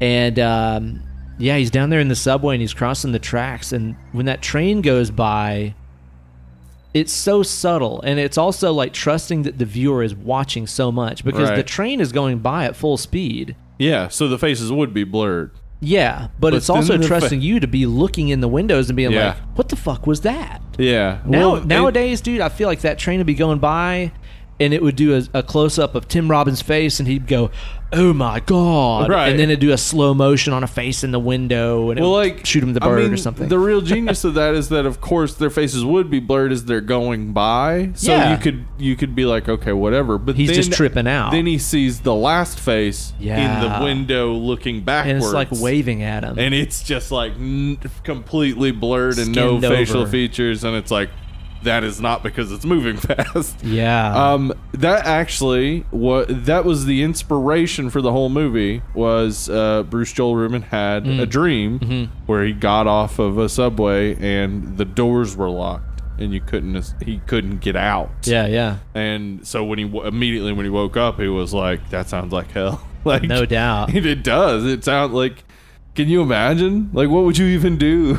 Like, Wow. even what he does, where he starts walking across the tracks, like, I would be like, and he does this, he does this real well, where he's stepping real gingerly because it's Mm-hmm. like, what can I step on? Yeah, yeah, Because you'd be worried about what's electrified and, and what's not. Like, which is kind of funny that ultimately the first thing that he does as he's in the afterlife is try not to get killed. yes. Yeah. which I think is a huge message. This message of this movie is that the the human spirit just has this will to keep existing Yes. and can't understand not existing. right. You know, I think that's a huge thing throughout the movie. But yeah, dude, the way those demons look is just amazing, and it's subtle. And like, I love how, like, let's say even during like the um, the the the dance sequence at the party and Right. stuff, where uh, Jezzy is getting like fucked by that, yeah. that demon on yeah, the dance like floor. she's dancing with a guy, but he's like, it's either he's hallucinating or this is what he's seeing because it's hell. yeah. Basically, the guy she's dancing with turns into this huge demon and then impales her with his demon dick. Yeah, like the horn like juts out of her Yeah. mouth. But the whole time there's like this strobe light going, and you're just seeing it. It honestly reminded me a lot of like when you see the monster wall in Mouth of Madness, where you're like, Right. "What the fuck am I looking Right. Mm-hmm. at?" It's just glistening and lumpy and skin like and vaguely humanoid. Yeah. but also like vaguely. H.R. Giger, Yes. spines, bats, wings, Uh-huh. what the fuck ever kind of imagery going on. Like you're never really sure of what you're looking at, and it makes it so much trippier. It really does. It's like and it makes you doubt if the narrative is reliable. It's like, is he seeing this or not? Like, is he just seeing That is- flashes of some guy in a in a you know a, a sweat soaked tank top that is Right. making it look like weird glistening demon skin in his freaked out mind? It's like you never know if what you're seeing is real or not. that that is like a genius thing of keeping the viewer from because like you want the viewer to be able to guess a little bit ahead so that you can stay with it. Yeah, but you also you want to keep if you're dealing with something like this where the idea is that even the characters don't know even the narrative doesn't know Yeah. you want to keep the viewer constantly on their toe Yeah. and that scene is just perfect at that where it's like is this or is this not happening then you find out he has 106 degree fever Yeah, and and you're, you're like, oh, like he was it's tripping easy balls." to dismiss Yeah. you're like oh well that wasn't happening so then when something else happens you're like wait a second does he have a fever again like what is yeah, happening yeah, exactly. Yeah, you're constantly doubting if what you're seeing is really happening or Yeah. not. The same way that he is too. Yep. So it also makes you sympathize with the character very Yep. well. That's another one of those deals where the the editing is truly masterful in this. If Yes. this was edited by somebody else, it could have turned out really bad. Like Yeah. the fact that okay, I'll, I'll put it this way: before I saw this movie, if s- if you told me this movie has a scene at a really crowded apartment party where people are dancing to a James Brown song, Uh-huh. and there's a strobe light, and it's also one of the most fucked up things you've ever seen in a movie. There's no way I would have believed you. Yeah, like you, that s- you sounds- say that stuff, it's like there's no way that's Yeah. good. yeah It's fucking good. it really is That scene is phenomenally disturbing. I, since you brought up the James Brown song, let's talk about the music of this movie because it is Unbelievable. awesome. Unbelievable, man. It reminds me at times of Angelo Badalamente's like uh, Twin Peaks stuff. yeah? but like, I don't know. Like, it, j- this music just sticks with me. It's phenomenal. It's very I love it. haunting, but Very. also like, I don't know. It draws you in.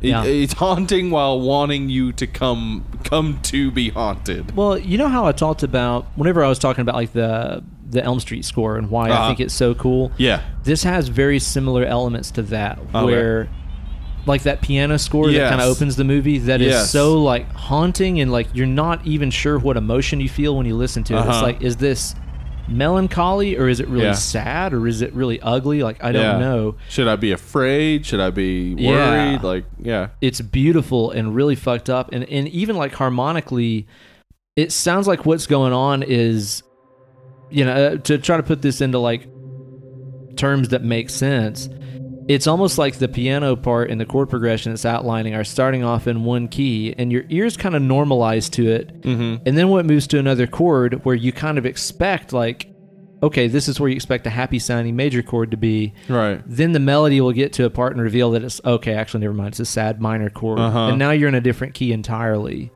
and then it'll you'll think you know where you are and then it modulates again it So- mimics the flow of the movie You're right. I was gonna say. So it's just like the film. yeah it's exactly Yeah. like that where you think you know what's happening with this Yeah. Mm-hmm. piece and then it just changes and all all of the non uh, score stuff is cool too like even that there's significance in the fact that that James Brown song was playing that was on a Right. double album called Hell by James Brown Oh, okay. yeah. Which is fucking rad. That is cool. really, really, really cool. Yeah, score in this I I could not be happier with. Yeah. It's beautiful. Absolutely amazing. I'd love to Awesome. figure out how to play that on the guitar. I'd like to Hey, figure that out. Maybe you got something to do for Halloween. This For year. Halloween. Yeah. Maybe I do, man. Maybe I do. Yeah, soundtrack was was absolutely awesome. So one of the things in this movie that I kept thinking about afterwards Uh huh. um, you know, a- again, after having understood that the entire timeline of the movie is this guy just got stabbed in, in Vietnam. Right. Uh, this entire thing is him trying to make sense of death Uh huh. and his experience and what he's going through in just a few hours, even though it feels like it's taking place over weeks and weeks. Right. I think that essentially this movie and the experiences we see him go through and what he perceives as opposed to Vietnam life, I think are just him trying to deal with and make sense of his of his own death. Because I Okay. think that every human wants to die with with some sort of meaning. There needs to be Yeah. gravity towards this situation. There needs Right. to be a reason why I die. Right. It's why we want to die with our loved ones around us, so that it has some sort of meaning. Yeah. Yeah. Or you know, it's like whenever you just have thought maybe about like how you expect to die. It's like, oh, Right. you think, oh, I'll die of of old age after I've accomplished so much and done this and traveled the world and written my book and blah blah blah. Yeah. Like nobody's like, I expect to die suddenly in a car crash, never know it was about to hit me and die instantly. And if we do know Nothing. a person who says that, we worry about getting in a car with them yeah, absolutely so. because it's like, okay, Let's call an Uber. you've got a plan. yeah, yeah, and I do not intend to be a part of Yeah. it. Which I think is also very significant that they chose to center this around the Vietnam War, where so Yeah. many people died for literally no reason. Mm-hmm. I mean, you're talking about thousands and thousands Yeah. and thousands of people whose lives ended in a way that was unceremonious and made no difference to history. it meant nothing. It meant nothing. literally meant just c- perpetuating the military-industrial complex. Yeah, it had that's nothing it. to do. Didn't had do to do anything. with stopping communism from succeeding because if it ever succeeds, it means capitalism is bad. and that means America was wrong. and it means America was wrong. That's so all it's it's- about. Yes, that's why we always stop every communist or socialist Yeah. regime from succeeding Yeah. because if they succeed, God then forbid somebody every- else do well for themselves. Everything we've done in the name of capitalism has to come back to us. Yeah, exactly. Yeah. So I think the fact that they chose to center this around the Vietnam War, I mean, they could have chose anything. It could have been a World War II story or whatever. Yeah. You know, Could have been, yeah. uh, but I think the Well, I fact mean, that uh, they like, chose it- to, this is, is slightly based off of an occurrence at Owl Creek by Ambrose Pierce, which I believe had something to do with the Civil War. So, Oh, really? Yeah. that's pretty cool. Is that like a short story or something? Yeah, short story, and then like there was a 1962 short film made about Oh, cool. it that Adrian Lynn took a lot of inspiration from. I'll have to check that out. But I think that this movie is about a guy who suddenly, you know, finds himself in Vietnam and suddenly finds himself dying. You know, he's he's stabbed unexpectedly. He's obviously very taken aback by it Yeah. and he realizes he's dying and i think that i think that this whole movie and the post-vietnam experiences and stuff he sees are just his expect- expectations of how his life would have played out it's him going Yeah. i had plans i had plans that after i got back from the war maybe Yeah. maybe he was going to leave his wife maybe the, the damage that was done yeah. whenever gabe From died losing was Gabe, just he just couldn't be with her anymore. Yeah. maybe he wanted to have a boring job where he never had to think or use his philosophy degree as a postal worker. Because Yeah. they call him professor and he has a philosophy degree and stuff. But he Yeah. also mentions, I just wanted to turn my brain off after Vietnam. I didn't want to think anymore. Yeah. Maybe showing him being a postal worker is him just being like, I crave a normal, mundane life. Right. Where I can get away from all the wanna- shit I've yeah, been that's through. and that's what it was. He was getting away from all of his problems. His problems were thinking and having to deal with his son dying. Yeah. like so Yeah. leaving his wife, leaving his job, just being in a new world was a way of not having to deal with that trauma. Yeah, that's what he had planned on doing after the war. Yeah. You know? Because I imagine if you suddenly, well, hell, you've been fucking, you've had your throat cut, you've almost died true. before. Yeah, In your head, were you going, I had shit I planned on doing. I can't die right now. Was that something that crossed your mind? my I'm purely full of anger. Yeah, honestly. Oh, really? Yeah, That's something I've never really got to ask you about is like, Yeah. as somebody who has had a very near death experience, were you just like, this fucking guy? No, I wasn't even angry at that guy. I was angry at the world. I became very angry at the Wow. world. Like it, it was the thing that made me realize that like I have to stop pretending like I can't do something Hmm. about the world sucking. Oh, Yeah. And I did. It was one of the things that made me stop becoming Mormon no doubt. was the le- like the thinking that I have to do something and speak out about these things, and then realizing like, wait, Mormons don't agree with me. yeah. They don't. They don't agree with me about human rights violations and things like that. Like, they may voice some attempt at agreeing, but like when it comes down to it, they'd rather pay their 10% to their church leaders and uh, believe that that money is going to help people, but it's going to build temples filled with gold chandeliers and shit. Like, right. Yeah. Yeah. I, like I just it, it made me realize like life is a you have to fucking live it. You No can't just skate by. Mm-hmm. You can't and like that was what becoming Mormon was about for me. Wow. was about finding a life philosophy that was stable and didn't change. Mm-hmm. And realizing that that philosophy doesn't work and that stability is impossible in That's the opposite of philosophical living. terms. Yeah, yeah. yeah, you, you- you can't do it. You can't be sa- things constantly are in flux. Right. And just realizing all that, like, yeah, near death experience, it made me angry. It made me just like, Wow. fuck this. Like, you know what? I'm alive still, so I'm gonna fix shit. Yeah. Now, have it fixed anything? No, probably not. Maybe I've helped a couple people, but honestly, what do we? Like any individual can't fix all the world's problems. Sure. But you can fix some people's problems. And that became the most meaningful thing to me was individual relationships and trying to change uh, the shitty things that happen to people. Wow. Yeah. That's pretty I don't rad. know. Whatever. And you know, I even wonder with the whole thing that comes up again in the post Vietnam portions of the movie about him finding out that the government was testing this new hallucinogenic drug and stuff like this. I don't even know that any of that happened at all. I just think that is Right. him trying to find. There has to be a reason why I Right, died, And- like- and also too, you know, the big thing is here. There has to be somebody to blame for my death. Right. Okay, so he sees himself get stabbed by another soldier. It never shows who stabs him. Well, no, he, he sees him. He sees him. I didn't think it ever showed that yeah, it was it's another like soldier. near the end. Okay. But that actually doesn't have to be a part of a bigger conspiracy. That did happen a lot in Friendly Vietnam fire, sure. because of guerrilla warfare and not knowing who's coming through the leaves. yeah. And because dudes were tripping balls sometimes. Yeah, yeah, oh yeah, heroin use and uh, use of all sorts of things, uh, pretty common. So, like, y- you know, yeah, that could have been his brain's way of making sense of the fact that he got stabbed by another American soldier. Yeah. Was coming up with this whole big conspiracy about.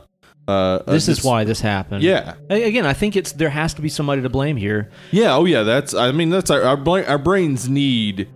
Our brains need everything to fit together. Yeah. In a nice, neat little way. Yep. There has to be a name to attach to what Right. bad has happened to me. Yeah. I mean, it happens over and over. It's like every time there's a tragedy, we make the the perpetrator of the act famous Yep. because we have to we, We have sure to put a do. name. Who's the person that shot up that school? Like we have to know. Yeah, we gotta know that particular person's name Yeah. so we can be angry at that person, as if being angry at that person fixes the problem. But even the way that this thing plays out, where he finds out about the government, you know, trying these hallucinogenic drugs on them, and that's why they all, you know, killed each other, and this bad stuff happened, and his life spiraled out of control. And then so he rounds up the gang, and they get a lawyer, but then ultimately the government, you know, wins essentially, Yeah. and nothing comes of it. Like That's anger inducing, but yeah, but I think Did it that's even also that's also his expectations about how his life has gone coming into play. I think Yeah. it's it's him saying I'm going to stand up to the bad guy and then still losing. I think that that's his expectations of how it would go. well, yeah, I mean, definitely for sure. I, I highly doubt that he got a degree in philosophy and then volunteered for the army. Yeah. So they Definitely got made drafted. decisions about him. Yeah, You know what? That's Yeah. that's a good point too, and that would also point back to why in his death experience he's blaming the government is because ultimately he was probably drafted yeah, and the government is definitely why he's there. Like Mm-hmm. I don't see Jacob in life being like, I've got to go fight that Charlie. yeah. Like I don't, I unless don't see unless that the, being the, death case. of his son just made him yeah, just be like, want fuck it, I want to get escape, away. But that's a weird way to escape. Right. Yeah, no, I, I think I think um, I think it's probably yeah he was probably drafted. He did feel like the government had taken control of his life. Yeah.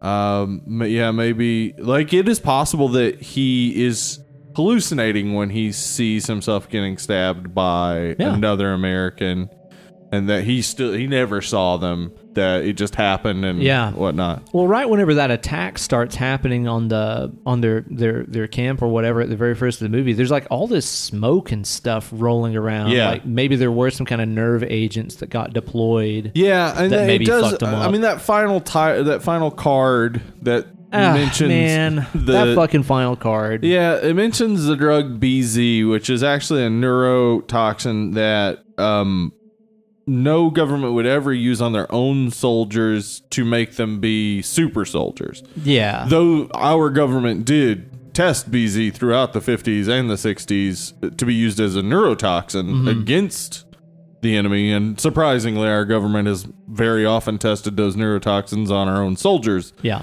Um, they wouldn't have done it on a platoon that they had deployed in an attempt to turn them into super soldiers. Right. Because yeah. all it would have done was just make them hallucinate and be incapacitated. Right. Yeah. Yeah. Yeah. Yeah. Not going to turn him into Captain America or Right. anything like that.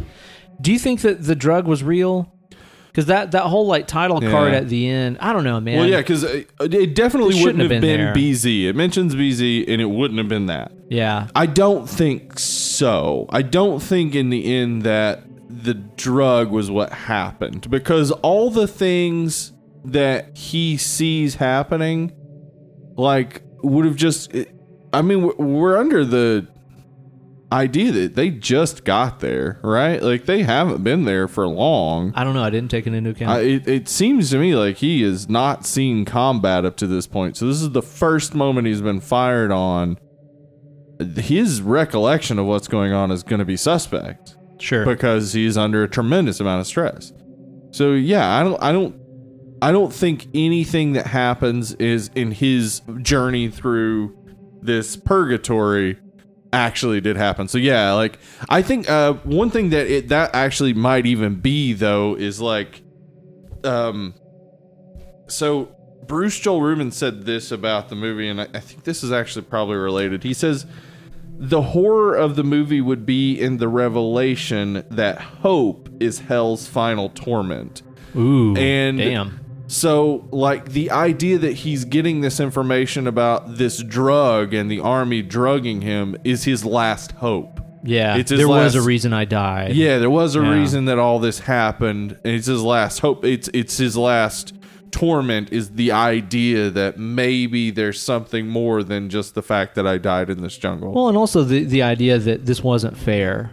It The fact wasn't that I fair. died wasn't fair. it I had wasn't. plans. It wasn't fair and fucking not even worth it. right. Yeah. So just worthless deaths.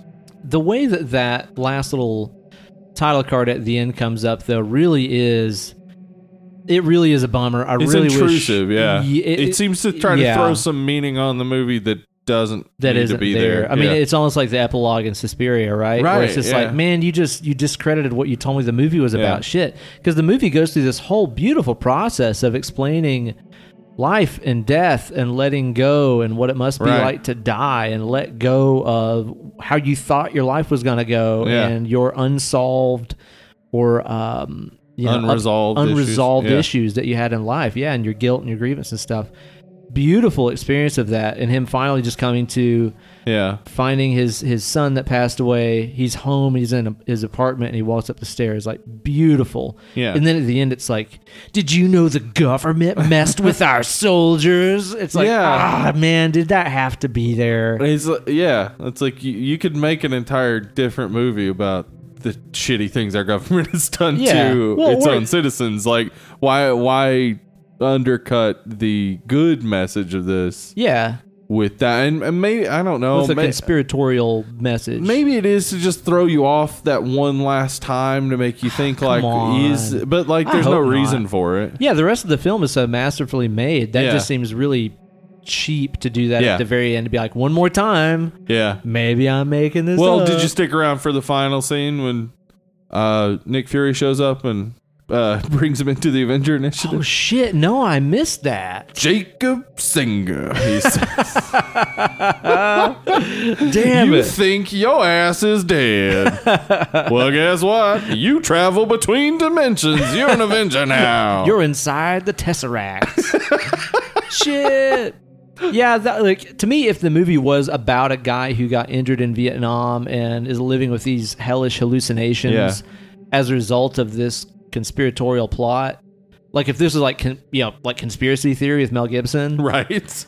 then to end the movie with that makes you go, damn, those poor soldiers. Right. But, But, this that's movie, not what the movie's about. No, this movie's Yeah. about death and acceptance and moving Yeah. on and so on and what it must be like to die unexpectedly. Our government certainly takes the blame for the death of all those shol- soldiers, but it doesn't need uh, a drug involved, and it doesn't need to be called out at the end of this because it's already Yeah. been called out throughout the movie. Yeah, exactly. Yeah. Yeah. yeah, I didn't I didn't really like that. Yeah, At the very yeah, I end would of the agree that it, it wasn't necessary. But God, the rest of it's really good. It's such a good movie, isn't it? I Yeah. do think it's a little too long. Yeah, I it's I feel like cuz like just before I left I watched it again but kind of scrubbed through. Yeah. And I would just wait for moments where I was like, well, I know what's coming up isn't like really integral to the film.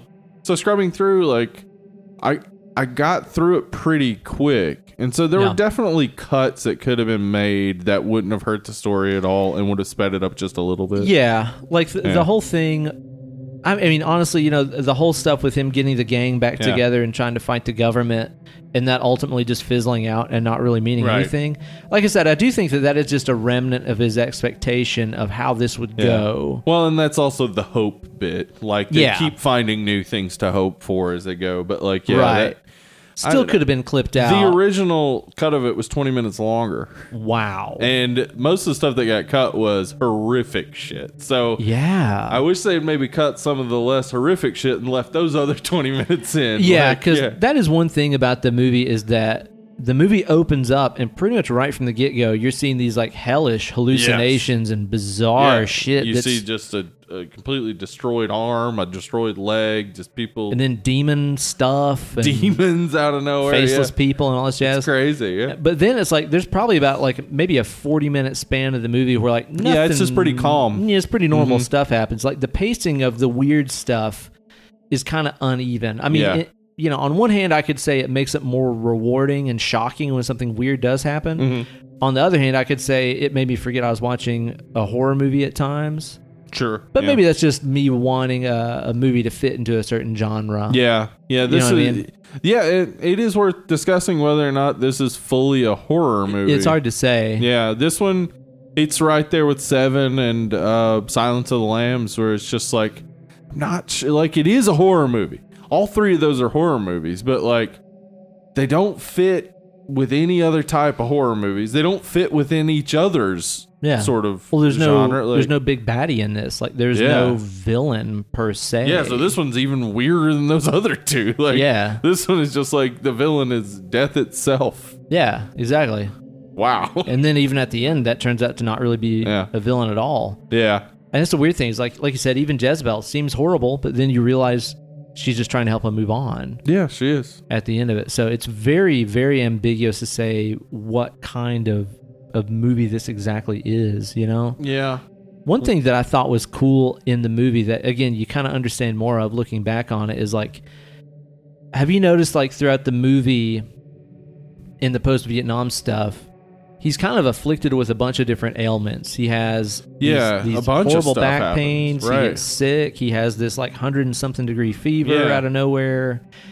I kind of think that those are things happening to him on like the operating table or as he's being airlifted and right. stuff that Those are are the affecting his pains she's trip. feeling as it, all that's happening. Yeah. Well, because, Right. you know, it's like you've had dreams where, like, if you've ever had like a fever dream and you have a dream where you're like on fire or you're like being frozen in a block of ice because I grind my teeth in my sleep. I have dreams where my teeth turn into powder. Like, exactly, like yeah. real physical situations turning into your dream itself. Yeah. Or do you ever have like, like let's say um, maybe somebody's alarm clock goes off and like there's music playing and then in your dream you hear that song and stuff like Uh huh. that. Yeah. I'd like to go back and watch this again and see if there are things from the Vietnam sequences that are happening in real time Right. that are bleeding into his hallucinations. That and would be stuff. interesting to see. I mean, because I've heard lots of stories about like when you get certain types of injections of adrenaline and stuff Right. like that, how it feels like ice water is going through your body. oh, And that could be him as he's, you know, in the Right. tub of ice and he's freezing to death and stuff like this.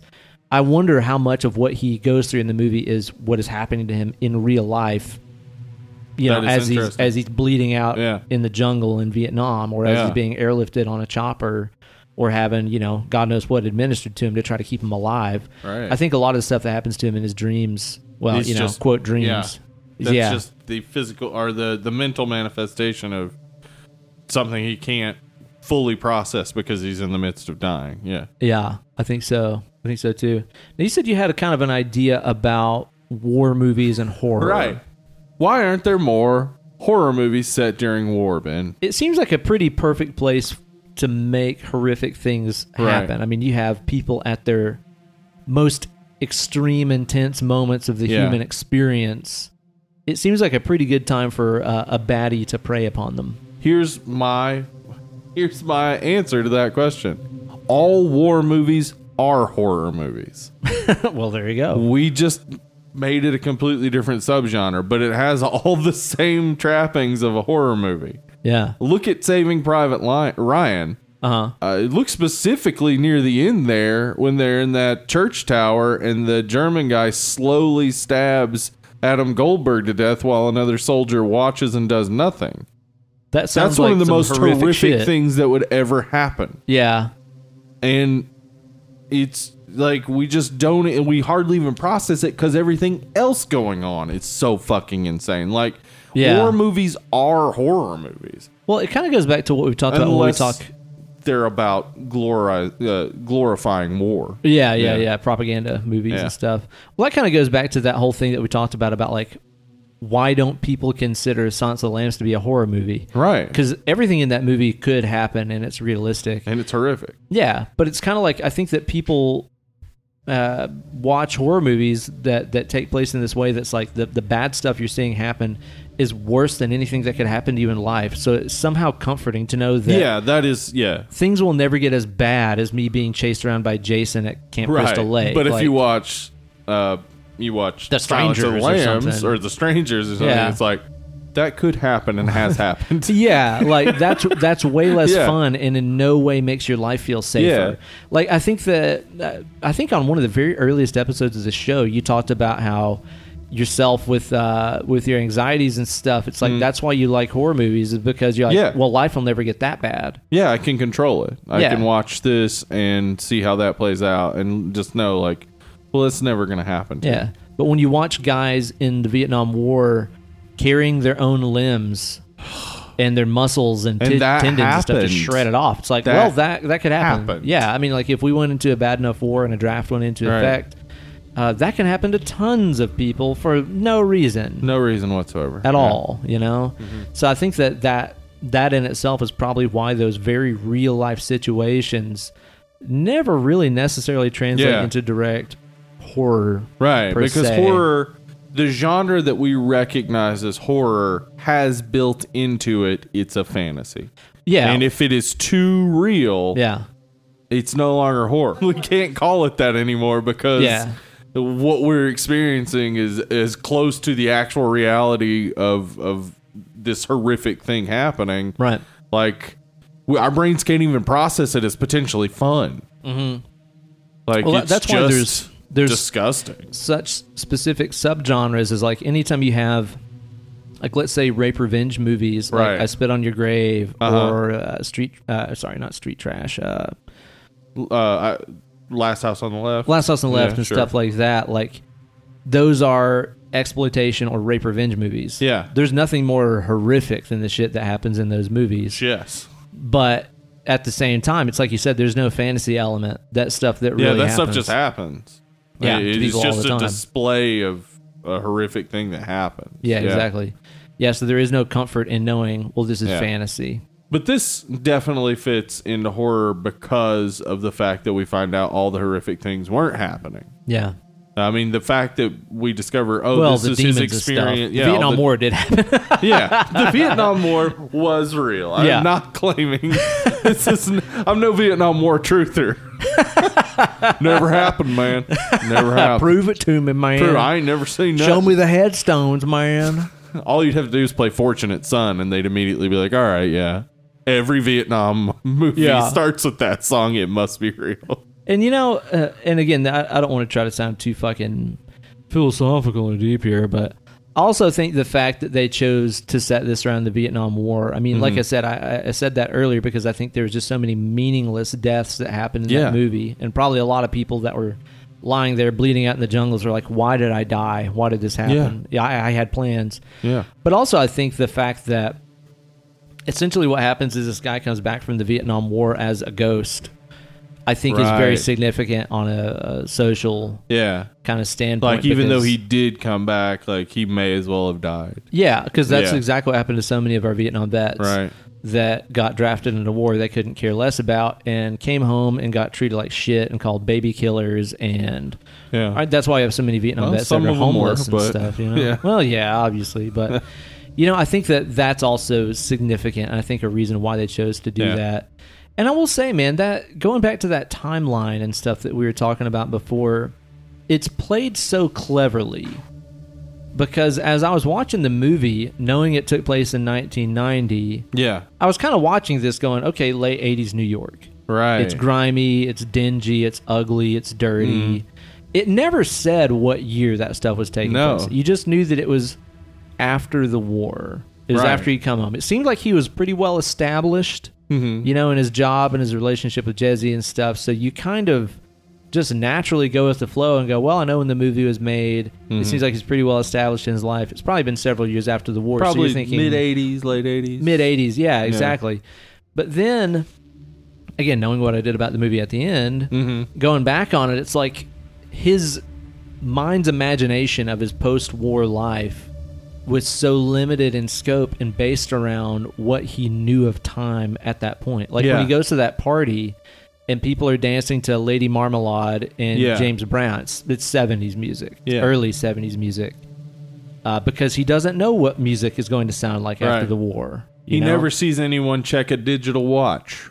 right. Yeah. which was a major indication in the early Of 80s, that it 80s. was an 80s movie. Yeah, Like, exactly. Digital watch. What? Yeah. Also, Wow. it's like pretty much all the cars that are driving around. Like when you think about the car, Yeah, they're like probably chasing all them down, late 70s models. Yeah. It looks like Yeah. a '70s cop show or like mob Yeah. movie car. It's like a big Lincoln or Chrysler or something like that. Like it doesn't Right. look like an '80s or '90s car. And one thing that I found was really fucking clever, and it only made sense to me afterwards. So, do you remember towards the end of the movie, he gets in that taxi cab and he's like, "Take me to the Bronx" or whatever. And Right. the guy's like, "I get lost in the Bronx." There's this shot that just seems so pointless. Where it just shows his taxi driver's license? Yeah. Is that what you're talking about? Yeah. And do you notice what was above it? No. The picture of Richard Nixon, Oh, right. Right, right, right. Yeah. Yeah. because he couldn't. So he it's like didn't know- Nixon now. So it must Yeah. have been for that election.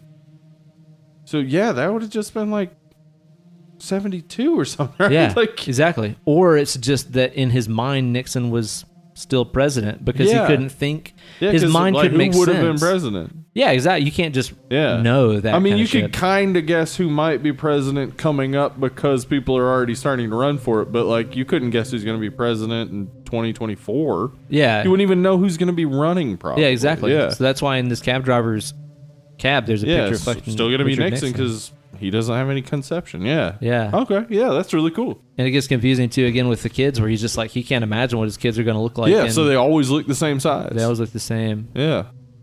Wow. Yeah, that's true. It's really fucking cool. Yeah, it is. I think it's a beautiful movie. No, I, I love really, it, really man, do. Yeah. I really love this movie. Um, are you excited for the remake? No, fuck no. What's the It's- point? Why? Why are, Are they you- making a remake of Are you this? excited for a remake that doesn't even have a a, a, a release date yet? no. The release date was February, but then they had to push it off. It's like already filmed, right? I believe so. The Oh, yeah. fuck? Why are they doing this? Yeah, I don't know. Why are they gonna like change it? Mm, yeah, I don't know why they didn't wait until next year, so it was thirty years later or something at least to be like it's been thirty years, but like Let's do this again. right. But what's the point of remaking a movie that has a twist? Like why? Yeah, and, and like what like what would you? I guess you would put him in the war in Afghanistan or Iraq, I right? guess so. Yeah. Um, uh, equally uh, Fucked up. useless loss of life. Uh, Shit, yeah. Yeah. But like, I just don't know. Like, I don't know how most of this would have played out if you have cell phones and computers and stuff. Like, Well, especially much as of it quick would- as technology ages now. Yeah. we, we mentioned this before. It's like you see a movie with an iPhone with a button on it, Yeah, and you're you like, know "Geez." when. Yeah, it's like, oh, this isn't like new. five years ago. Yeah, exactly. yeah, so technology is not going to help this story. Yeah, not at all. And then if you're just making a remake and it's still in the 70s, it's like, well, why are you even making Why it? even bother? Yeah. Did, Yeah. did you think somehow it would make more money this time? Like, Yeah. I, I don't think so. I don't think it that we're in a time right now where people want really thoughtful horror movies that deal with tough things like war. Mm-hmm. Like, I I think what we're looking for more is uh, horror movies that deal with individual, like, family issues. Like, it follows deals with, like, individual inter- uh, issues Hereditary. hereditary deals with family issues like we're dealing more with like things that are local now True, yeah. we're not dealing with war as, Right. as a thing or or death as a thing Yeah. And I, I, it's just not the right landscape for it No, not at all. maybe you know in a few years when we're in some horrendous war maybe it'll be a good idea Right. but I don't think this is the time. yeah, Hmm. i don't think this is the time it's a weird time No. You got any other thoughts about this flick, Steve? um no i really like it Yeah. Uh, if you're into hallucinogens, watch it on hallucinogens. Watch it on some dope. Sure. Um, other than that, no, this is a great movie. I, I really I, I love the message of it. I love the way everything comes together, the writing, the directing, it all looks wonderful. It still looks great 29 years later. Beautiful. Yeah. Yeah, wonderful movie. Um, I would recommend this to anybody. Like seriously, just watch this. If you've listened to the entire podcast and didn't listen to our spoiler warning, Yeah, really. Still watch it. Yeah, still, I mean, like I said, Yeah. I went into it thinking I knew the twist. Yeah. Still really enjoyed it. And again, like you said, it's not a twist hinge movie where it's just Yeah. like, oh my God, he was Yeah. dead the whole time. By the time Um, the twist is confirmed to you, you pretty much already know. Yeah, yeah, it's, that's exactly what's up. Yeah, it's more of Uh, like, it's it's more of a twist to Jacob than the Yes. viewer. It is. Yeah. it's definitely more of a surprise to him. Yeah. Um, if I have to rate this movie, let's see. It's not as much of a joy to watch as say some other horror movies we've Okay. done. Um, not as not as fun as a Friday the Thirteenth or oh, Nightmare on no, Elm no. Street. This, It this doesn't have isn't a any of popcorn that. watch at all. Yeah.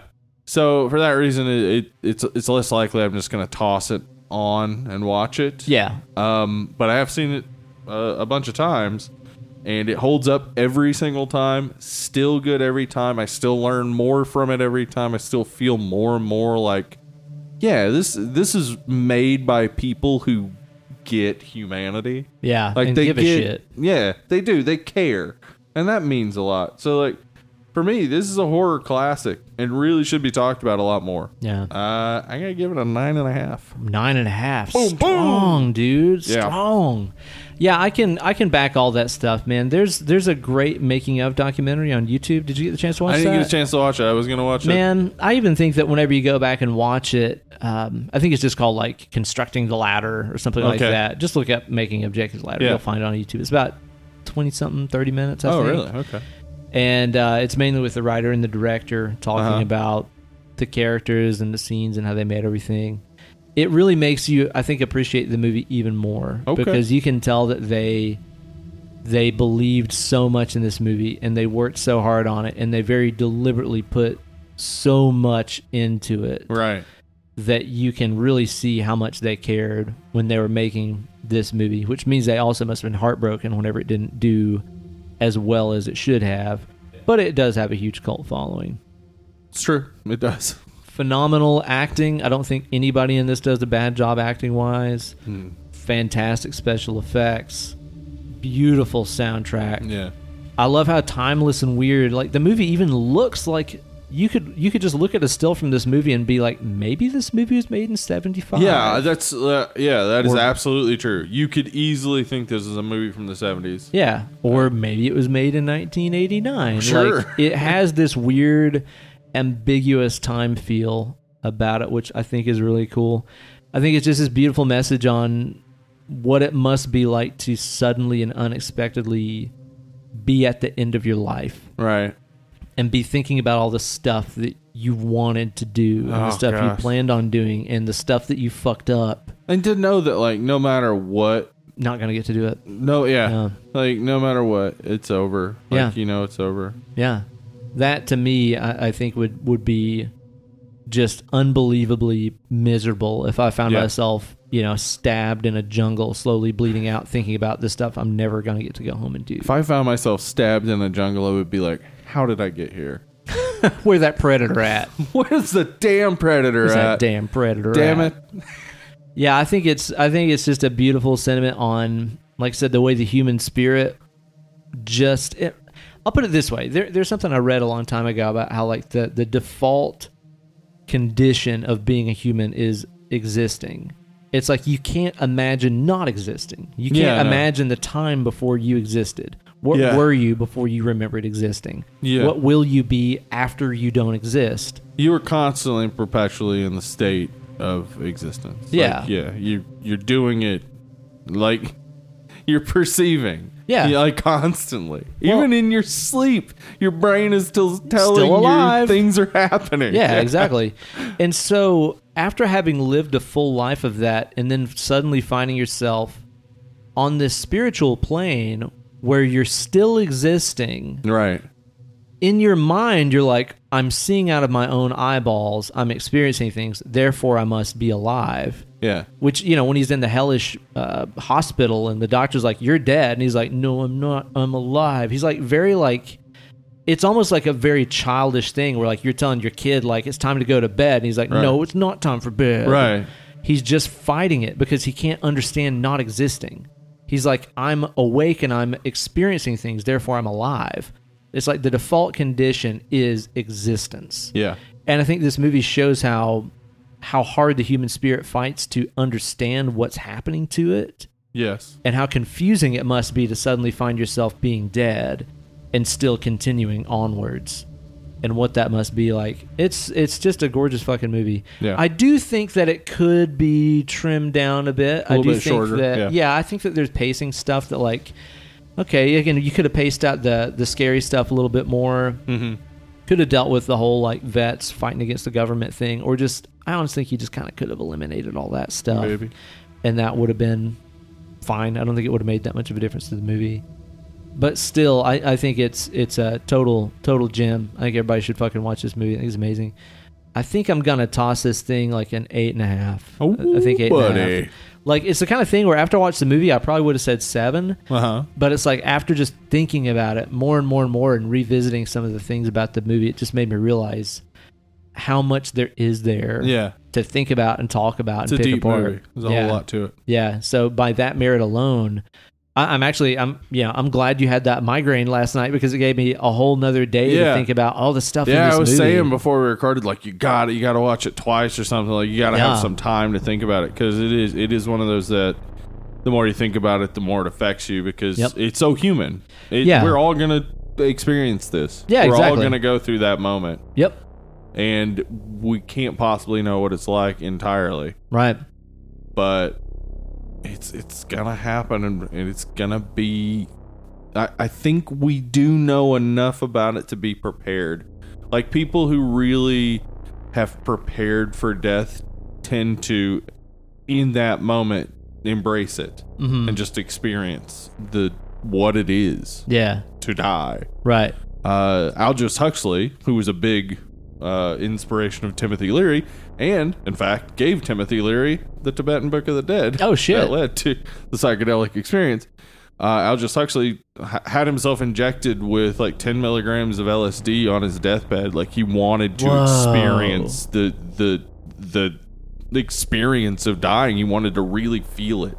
Damn. Um, like, I, I mean, again, like th- when I said about the Tibetan Book of the Dead, that's probably more about hallucination. It's like maybe it is, and but also maybe they did they just talked to people as they died and tried to figure out what they were going Yeah, through. yeah. Like, well, you know, one thing I forgot to mention too when we were talking about the drugs and the Tibetan uh, book and stuff you're talking about there too is there's all this stuff about like as you're dying, your brain releasing DMT, yes, which is apparently the ultimate trip. yes, and it also makes you experience time dilation that makes Yeah. you feel like things can happen. Oh, things that happen over a period of a few seconds can feel like years. Exactly. yeah. So which also makes me wonder it's like is is he actually just feeling the release of DMT in his brain as he's dying Right. and he thinks I've been poisoned by the government I'm tripping balls right now welcome back to the Joe Rogan experience. no doubt right but if anybody got any of that DMT, holla. yeah but you know it's like it makes me wonder if that's really what's going on here is this just a whole a big DMT Yeah, thing yeah. I think I think they they did their research and and really like tried to figure out what that that moment's like, and it really would be like it, it's as much a moment as it is infinite. Like Yeah. if if the last thing you're going to experience is this, it it's probably gonna feel longer. yeah Yeah, I I don't know though. I mean, it, it'll happen eventually. Hopefully not soon. also to RIP to Tim Robbins neck muscles and spinal column Oh, There's a deleted scene in the movie where they put his head in a paint can mixer. What the fuck? Yeah, you know that like gyrates and oscillates him around and stuff. To to kind of do the shaky head thing, they put his head in a paint mixer, and then like didn't use the scene. And he said his like neck and stuff has been permanently fucked up. Yeah, I mean I those things bet. are violent, dude. Yes. What the fuck? I know. That's crazy. Pretty meaningless stuff. Yeah. Anyway, We're so- gonna be covering a big old movie next week. yeah, we had you guys vote, and we're doing the fly. You guys asked for it. You got it. I really like doing these votes and stuff. Yeah, me I, too. It's I, fun. am I'm gonna tell you, dead and lovelies out there, I love having you guys have a voice in how this show goes and what you guys want Yeah. to hear us talk about. So expect to see more of these kinds of votes. Um, eventually, as we get closer to launching our Patreon and stuff like that, there's going to be more interactive stuff where you guys can drive the car. Speaking of launching a Patreon, expect that very soon. But um, yeah, the fly they voted on it. I'm excited about doing it. Yeah. The, the cool thing about these votes is that seriously, i- any of the movies would do. yeah, that'd be great. There's some other good shit on there too. It's like super awesome. Like we could have done Bone Tomahawk, we could have Yeah. done Twilight Zone, the movie, we could have done uh, whatever. But like, yeah, I, I really like to see what you guys want to do. And so the fly, I'm excited. I haven't watched it in a while. I haven't watched it in a I remember Mm-hmm. really being long time. disgusted by it as a It's kid. a gross movie. It man. is. Is this the first uh, Cronenberg we've done on the show? First Cronenberg First movie. one, really. Excited, yeah. Rad, Yeah. man. We got to do like video drum and stuff. Uh, dude. Videodrome. God, that Man, movie's I'd love fucked to. up. Existence is one of my favorites. It's never not a seen horror it. movie, I don't think, maybe. Just, Yeah. well, it's body horror still, yeah. Yeah, yeah. So on next week's show, we talk about that. You guys be sure to tune in. Drop us a review on iTunes. Holy hell, guys! It helps us out a whole ton. Really, really, really. You guys be sure to go in there and drop us some reviews. I think that we have some of the best reviewers on the interweb. Sometimes I check out other podcasts and see that they've been around for three times as long as us and just have like five reviews or something. Yeah. We're we're over a hundred long and strong. Yeah. I don't want to see that friction continue to get on. so you guys be sure to rate and review on iTunes. Again, it can be super short, doesn't matter. Just say love the show, rate it five stars. Not the size of the review, it's how much it makes other people want to listen to our podcast. yeah, Right. that's right. Motion in the ocean. Motion in the ocean, Yeah, that's the the the heat of the beat. it's the heat of the beat. Yeah, Mm-hmm. it's that kind of thing. So you guys be sure to rate and review on iTunes. Keep up with us on them social medias. Tell them about it, Stu. Um, at Dead Lovely Pod, maybe. Oh, Over oh. there on the Instagram. And the Twitter. Jimmy Stewart. This is Jeremy Stewart here, and I want to talk to you about Dead and Lovely Pod. I'm going to be talking for quite a while now. I'm Mr. Smith, and I've come to Washington. Oh. Mary.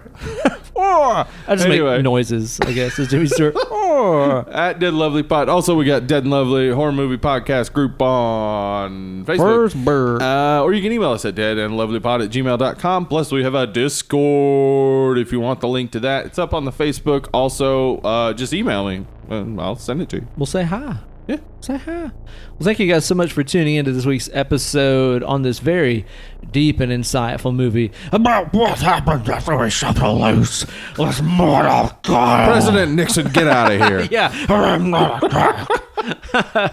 you guys have just been goddamn fantastic. We have been dead and lovely. We'll see you guys next week. Bye bye now. We love you. Has the song started yet? A skibbity wee bop, a wee rock, a Scooby Doo. Is he testing the mic?